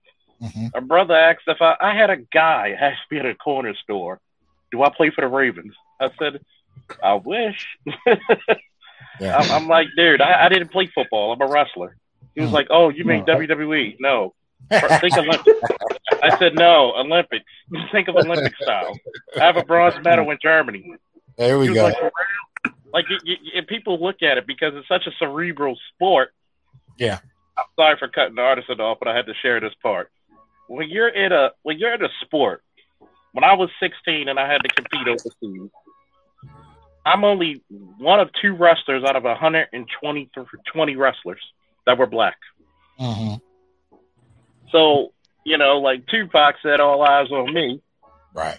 And the first person you give me is some Russian kid who was the um, reigning national champion. Hmm. So after I kicked his ass, everybody was like, uh, okay, we'll take you seriously. What, you thought I was going to lose? and don't don't have confidence because it's automatically going to go towards arrogance. Yeah, but that was that was the first thing I got when I really got old enough to start working around a lot of men and first got into construction and I start building my own sense of of manhood, my own confidence in myself. That was the first thing I was hearing. Like, oh, you arrogant. It's like it's not arrogant to know that what I'm saying is right and that I'm correct in what I am doing. That's not Yeah. arrogance, but but then that's when you start getting that understanding of the world is that the world will treat you differently as a black man if you know what the hell is going on. And if you can speak to what's going on, is that's really like, oh my God, it's they live. He we got one who can see. What's up with this Yeah. right here? So- right, right, absolutely.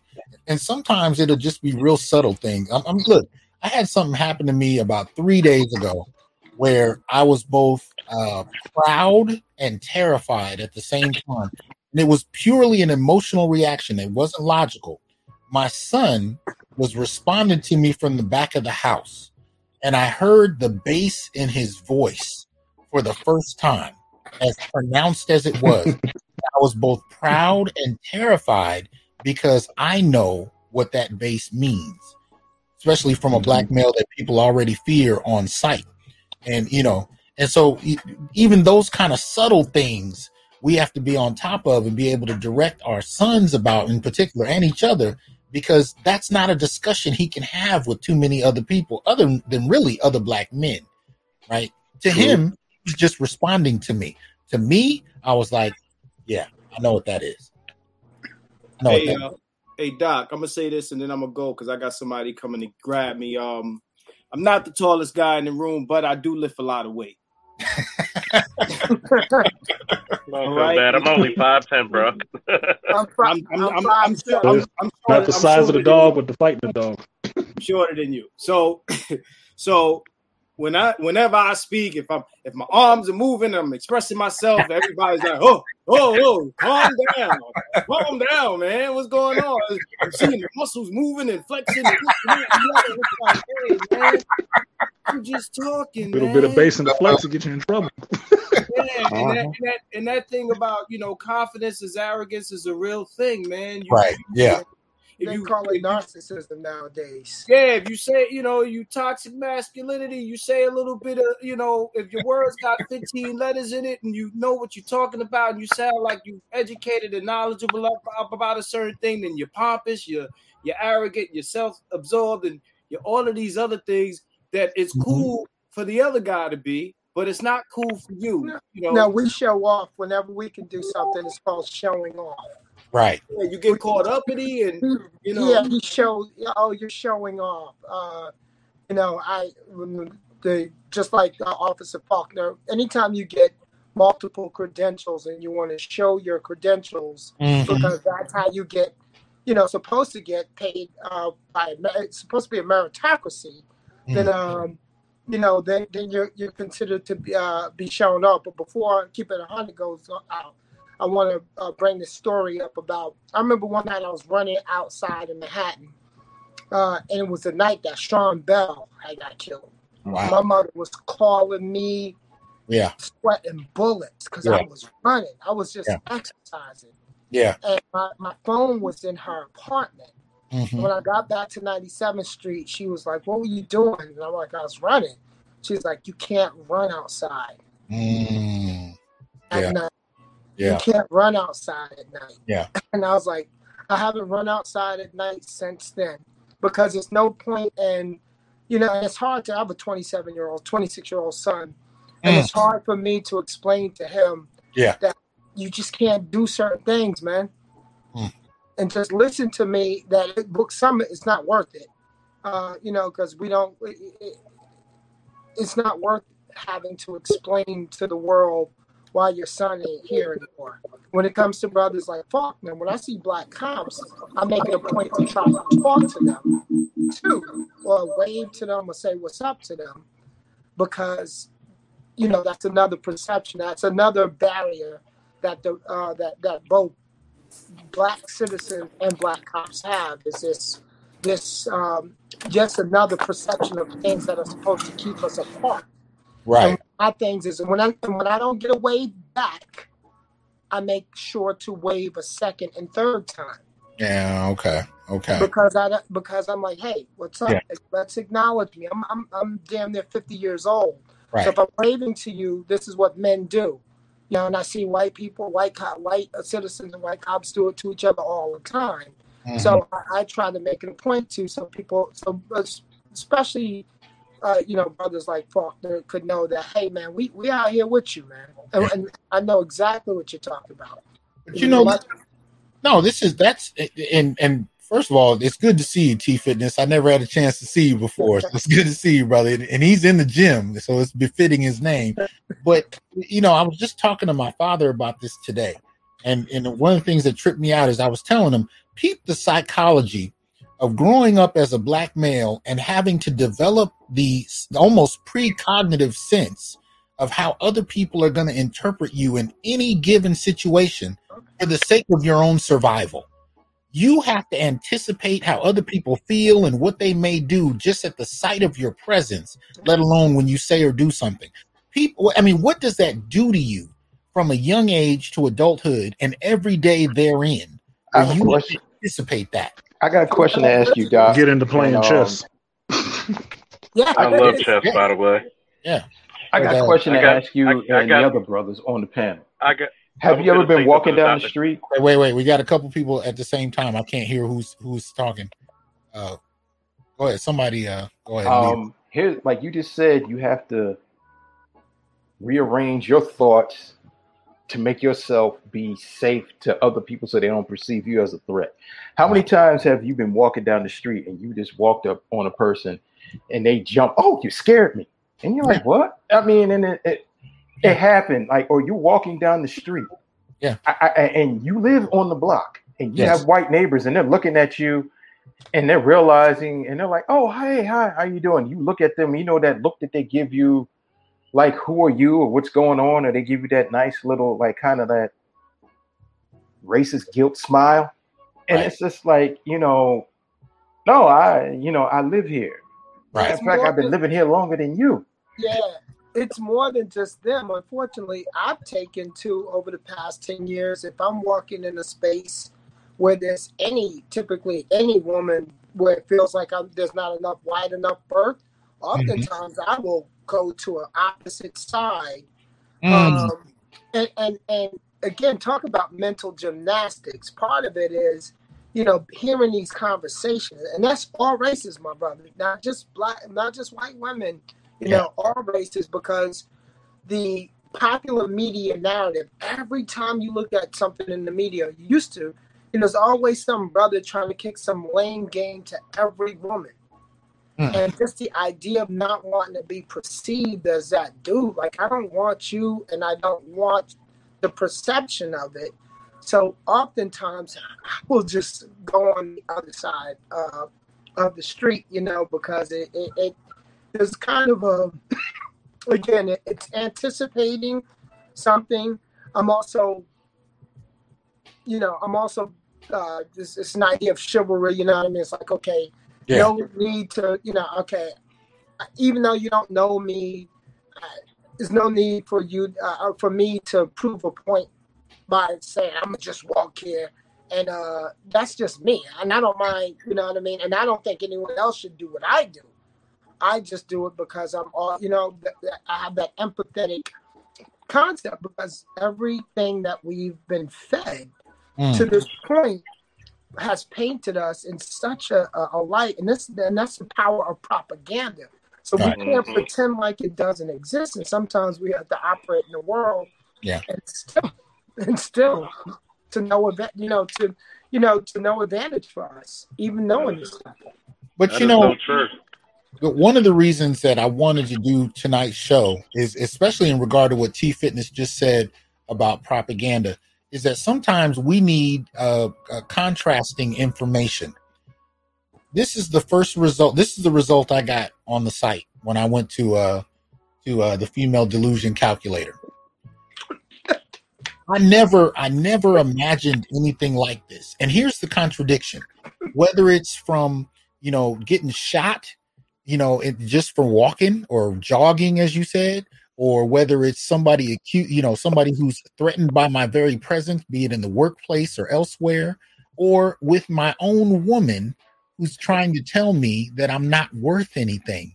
It actually takes situations like this. It takes pain just for me to go, oh, wait a minute. So, despite how I'm seen in society, I'm actually worth something. Interesting. That, Unfortunately, that's, that's shocking. That's very shocking. It's that I've always equate this, you know, for all you comic book fans. Black men always got to be Clark Kent, and rarely can you be Superman unless it's for somebody else's benefit. Yeah. That And, and the worst part about it is that I'll be sitting there in Panera Bread or somewhere when I was working swing shift in the morning, and you'll have this little old white lady say, "I'm thank you for your service. I'm glad you're here." Mm. And one time I just had to ask this lady because I don't know, maybe it's the Faulkner in me or the Aries. And I said, "Man, with all due respect, would you say that if I was in my regular clothes?" Ah, nice, nice. Yeah, yeah, And she She was would be nowhere baffled. near you. Yeah, she wouldn't Absolutely. be nowhere near you in your regular clothes. absolutely. There's a- another truth that we have to be aware of is that, and I hate to be this guy, and I don't think it, it, it it's a hundred percent, but other people, again, uh, other cultures will see us for who we are sometimes, and they will appreciate, you know, us. Um, they, you know, when they're not from here, when they're not affected by the propaganda, um, other people do, you know, look at a person who's empathetic, who is physically strong, things that they can clearly see. You know, the, the conversation that all of you are able to have with people out of, you know, a lot of times out of this country, w- women uh, and other people perceive you a lot better than in here because this country has done an impeccable job Mm. of making you public enemy number one This is true. It has done an impeccable job. And I think what we're doing up here for all of these years, I've been in the background listening, commenting since like 2017. Okay. Um, I think the first time uh, I, I got wind of you, brother uh, uh, T. Hasan, is when uh, Tone had to break down that stupid article about black men of the white men, straight black men of the white men of the black community Right. uh, which was uh, uh, and and when I started to piece together all of everything that every last one of you have been able to contribute from you know from artisan to the PhDs to the officers to the you know to the um, you know to the military guys um, and and just the regular men you know, people hear us and they are amazed. A lot of people hear the, the type of things we talk about, and they're they're they're amazed at what we know. Yeah. Uh, they are. A lot of people see us have that, you know, have a lot of value for us, but unfortunately, the truth of the matter is, um, here, even your, even the people. uh, um, okay, let me be specific. Even the person that I have children with, Mm.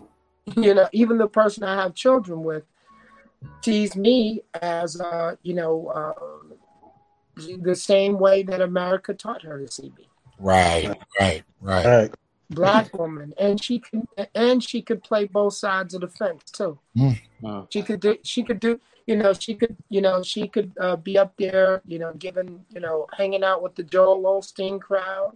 Ah, okay. And, and, and, and if uh, if you call her out, you know, the Brittany Coopers can come in and uh, can come to her defense, even though she despises those type of people. You know Wow. what I'm saying? Yeah. she can play both sides of the fence. But Mm. that's the luxury that black women have. Don't and they? they've been they've been raised and trained to know how to play, and that's a part of the survival mechanism and survival training. We Mhm. don't have the luxury to do that. The only luxury we have is that we know how to code switch, but they know how to do that too. The Mhm. thing is, they know how to code switch, they know how to identity switch, they know how to be cool in solidarity with their sisters. They can play the church game, they can play the corporate game, they can play the street game, they can play the victim game, they can play all these games. But Mhm. one game that sometimes they don't know how to play is the submissive, respectful wife game. they forget, like, oh, the instructions didn't come with me. I, I wasn't born with them instructions. I don't know. The instruction manuals in Spanish or in Japanese. I don't know what you're talking about that. Uh, my operating system don't work on that, you know. And it's, but you said something, um, T Fitness, and Dennis Sperling talks about this. When other races, and especially other races of other women or black women of the diaspora, see us for who we are and see that we have potential or we flourish and we build with them, Mhm. that becomes a problem. Hmm. Not for us and for them, but for the lovely ladies. And they say, well, you or you're selling out or you trying to go over there. No, we're wanting something better. Just, or something, period. Let me tell you. Yeah. You know, my brother checks a lot of boxes. Six three, extremely intelligent. Uh, uh, you know, uh, multilingual. Um, he went single for a while. He was snapped up by a Swedish woman. Wow. As Okay. soon as he was snapped up by, you know, a wonderful family. These are my people. Right? As soon as he was snapped up, every time I go to a function, people come at me. Where's your brother? Where's your brother? Well, yeah. I'm like, you know, my brother lives in Sweden. I don't even play games with these women no more. Wow. What's he doing over there? You know, he's been married for ten, for eight years. Wow. Yeah. But I, because y'all never t- asked about him when he was here. Mhm. Never asked about him when he was here, when he's by himself. Mhm. Yeah.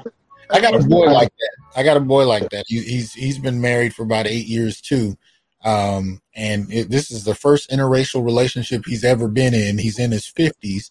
Mhm. He's happy, but he said he has routinely he'll have black women that you know once they see him with his wife will approach him uh, more than ever and basically say, you know, why didn't you give me a chance? Why didn't you give a? And he'd be like, I've spent years being single. Nobody cared until they saw him out with someone else. You know what I mean? But it I had that experience with my ex-wife a Mm. lot because um, the one time that sticks out in my mind because it was the funniest because I had to tell her about that. Just going into the cheapo depot, the same depot I was going to by our house all the time, and Mhm. dealing with the same rude sister every time who would pay no attention to me, ignore me, didn't even want to say hello, whatever. Here's your change. Have a good day. Kiss my ass. None of that stuff. She didn't want to say anything. Right. Mm. I came in there with my wife one time. We walk it out. Now she's real cordial. Oh, wow. how you doing, sir? Oh, you need anything else? Whatever. And the wife is a little, little Asian woman, right? We leaving out of this like, you know her? I said, that's the only time this heifer has ever spoke to me. And I said, Wow. trust me, she ain't doing that because it's me. She doing that because it's you. She trying to hmm. get at you. She don't want nothing to do with me. Trust me. So you sure? I'm like, look, it'll happen every freaking time. I If got I was in I, here by myself, she wouldn't even speak to me. I got a Wouldn't even give a smile. I Come with you, story. I, I think I must share this one. You guys will get a kick out of this. I think it was like uh, New Year's Eve 2011. I think I was about about that time. I was down on 43rd Street.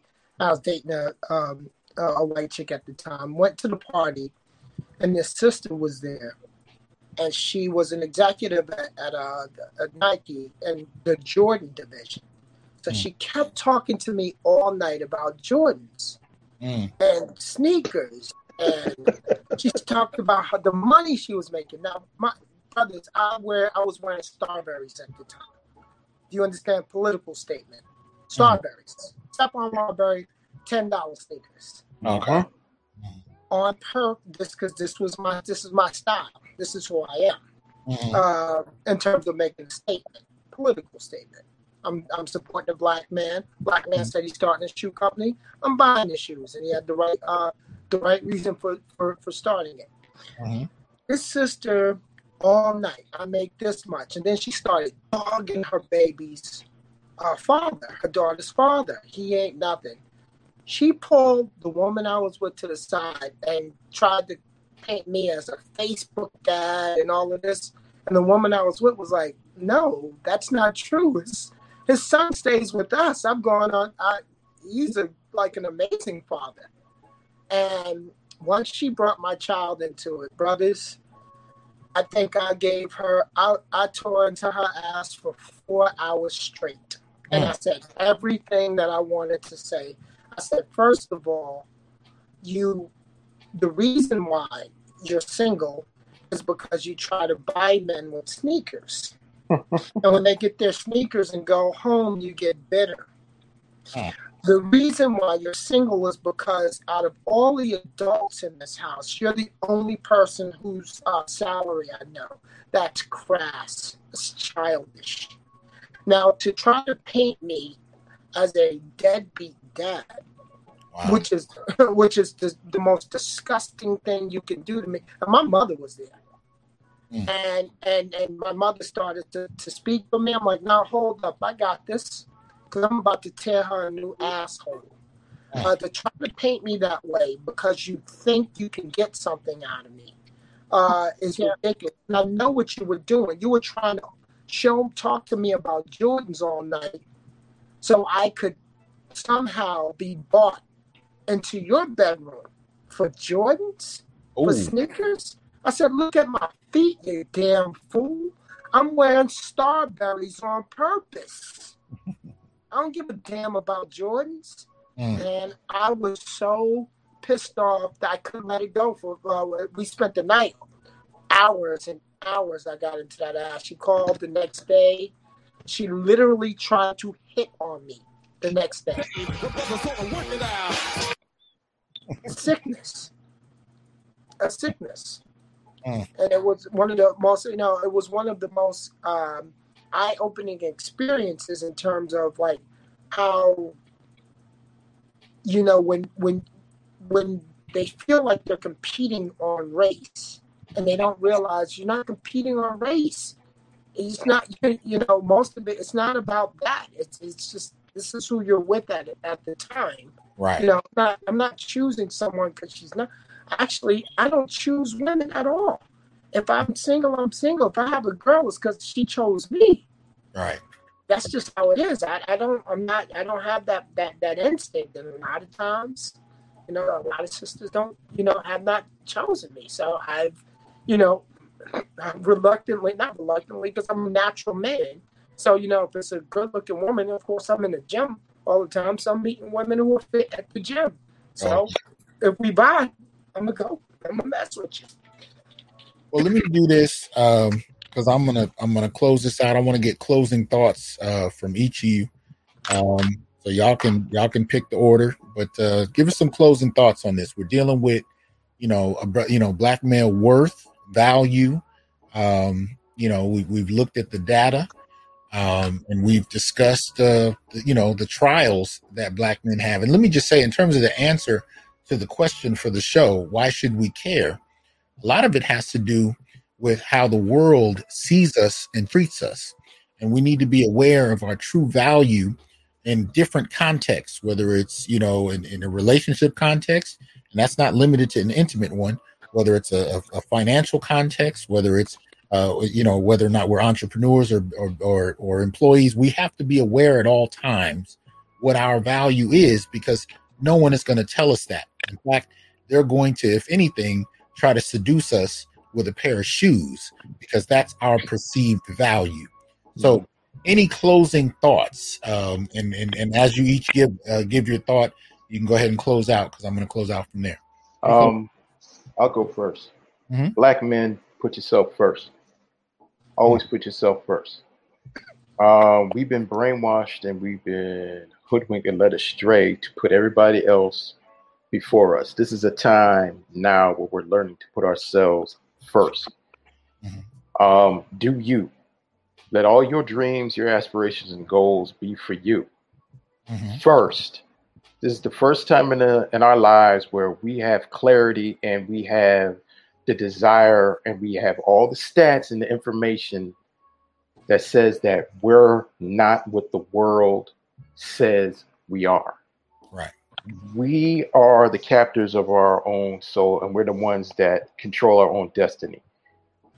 We there is no real glass ceiling. There's going to be racism, there's going to be trials and tribulations. Understand that. But if we believe that there's this glass ceiling, somebody's holding us back, we're always going to be stuck into that phrase of being man not. So Right. put yourself first. Appreciate that, brother. Thank you. All right, who's up? Closing thoughts. I would say go. Go ahead, Chief. No, go ahead. Go ahead. I'll go after you. Uh, I would say that you know I'm a father of three. I want my daughter, my two sons to uh, to know the value of the uh, uh, of, of black men because they are of of me. My my I'm I'm blessed now that my 26 year old has a black woman who adores him, sickening, uh, and I want him to understand that how rare that is and how beautiful that is and how to cultivate that. I want my daughter to look at, you know, this woman adoring her older brother like that. I want my my my middle boy to see, you know, the you know how valued and loved that you can be and to accept nothing less for it. And I want to, you know, and for me, it's about being having to value myself, value my hustle and my experience because it's about survival. That's it. My money depends on on on on, on knowing and and being valued. Mm. Real talk. Real talk. Much appreciated, brothers. Finally good to meet you and, and see you. Peace. All right, man. You take it easy. All right now. All right. Uh, who's up? I'll, I'll say this. Black men, be proud to be great. Be proud to be intelligent. Be proud to be strong. Be proud to be confident. Never be afraid to style and profile. Your value is incalculable numerically. Mm. We are the greatest and the latest. Whoa! And I'm out. Appreciate that, man. Thanks for coming through. All right. Who's up? Closing thoughts. Um, I'm gonna go. I'm gonna go. Closing thought is, if it's about black men and knowing your worth, I'd say, at least for me, my experience, what has worked for me in Mhm. knowing your worth is I found my worth in knowing what I am good at and challenging myself to where people didn't think I could go. They didn't think I could go back to school when I was older. I did it. Mm. I became a young father and I raised two good kids, both of which have graduated through college, and everybody loved those kids. Those are my gen- damn children. That is my worth.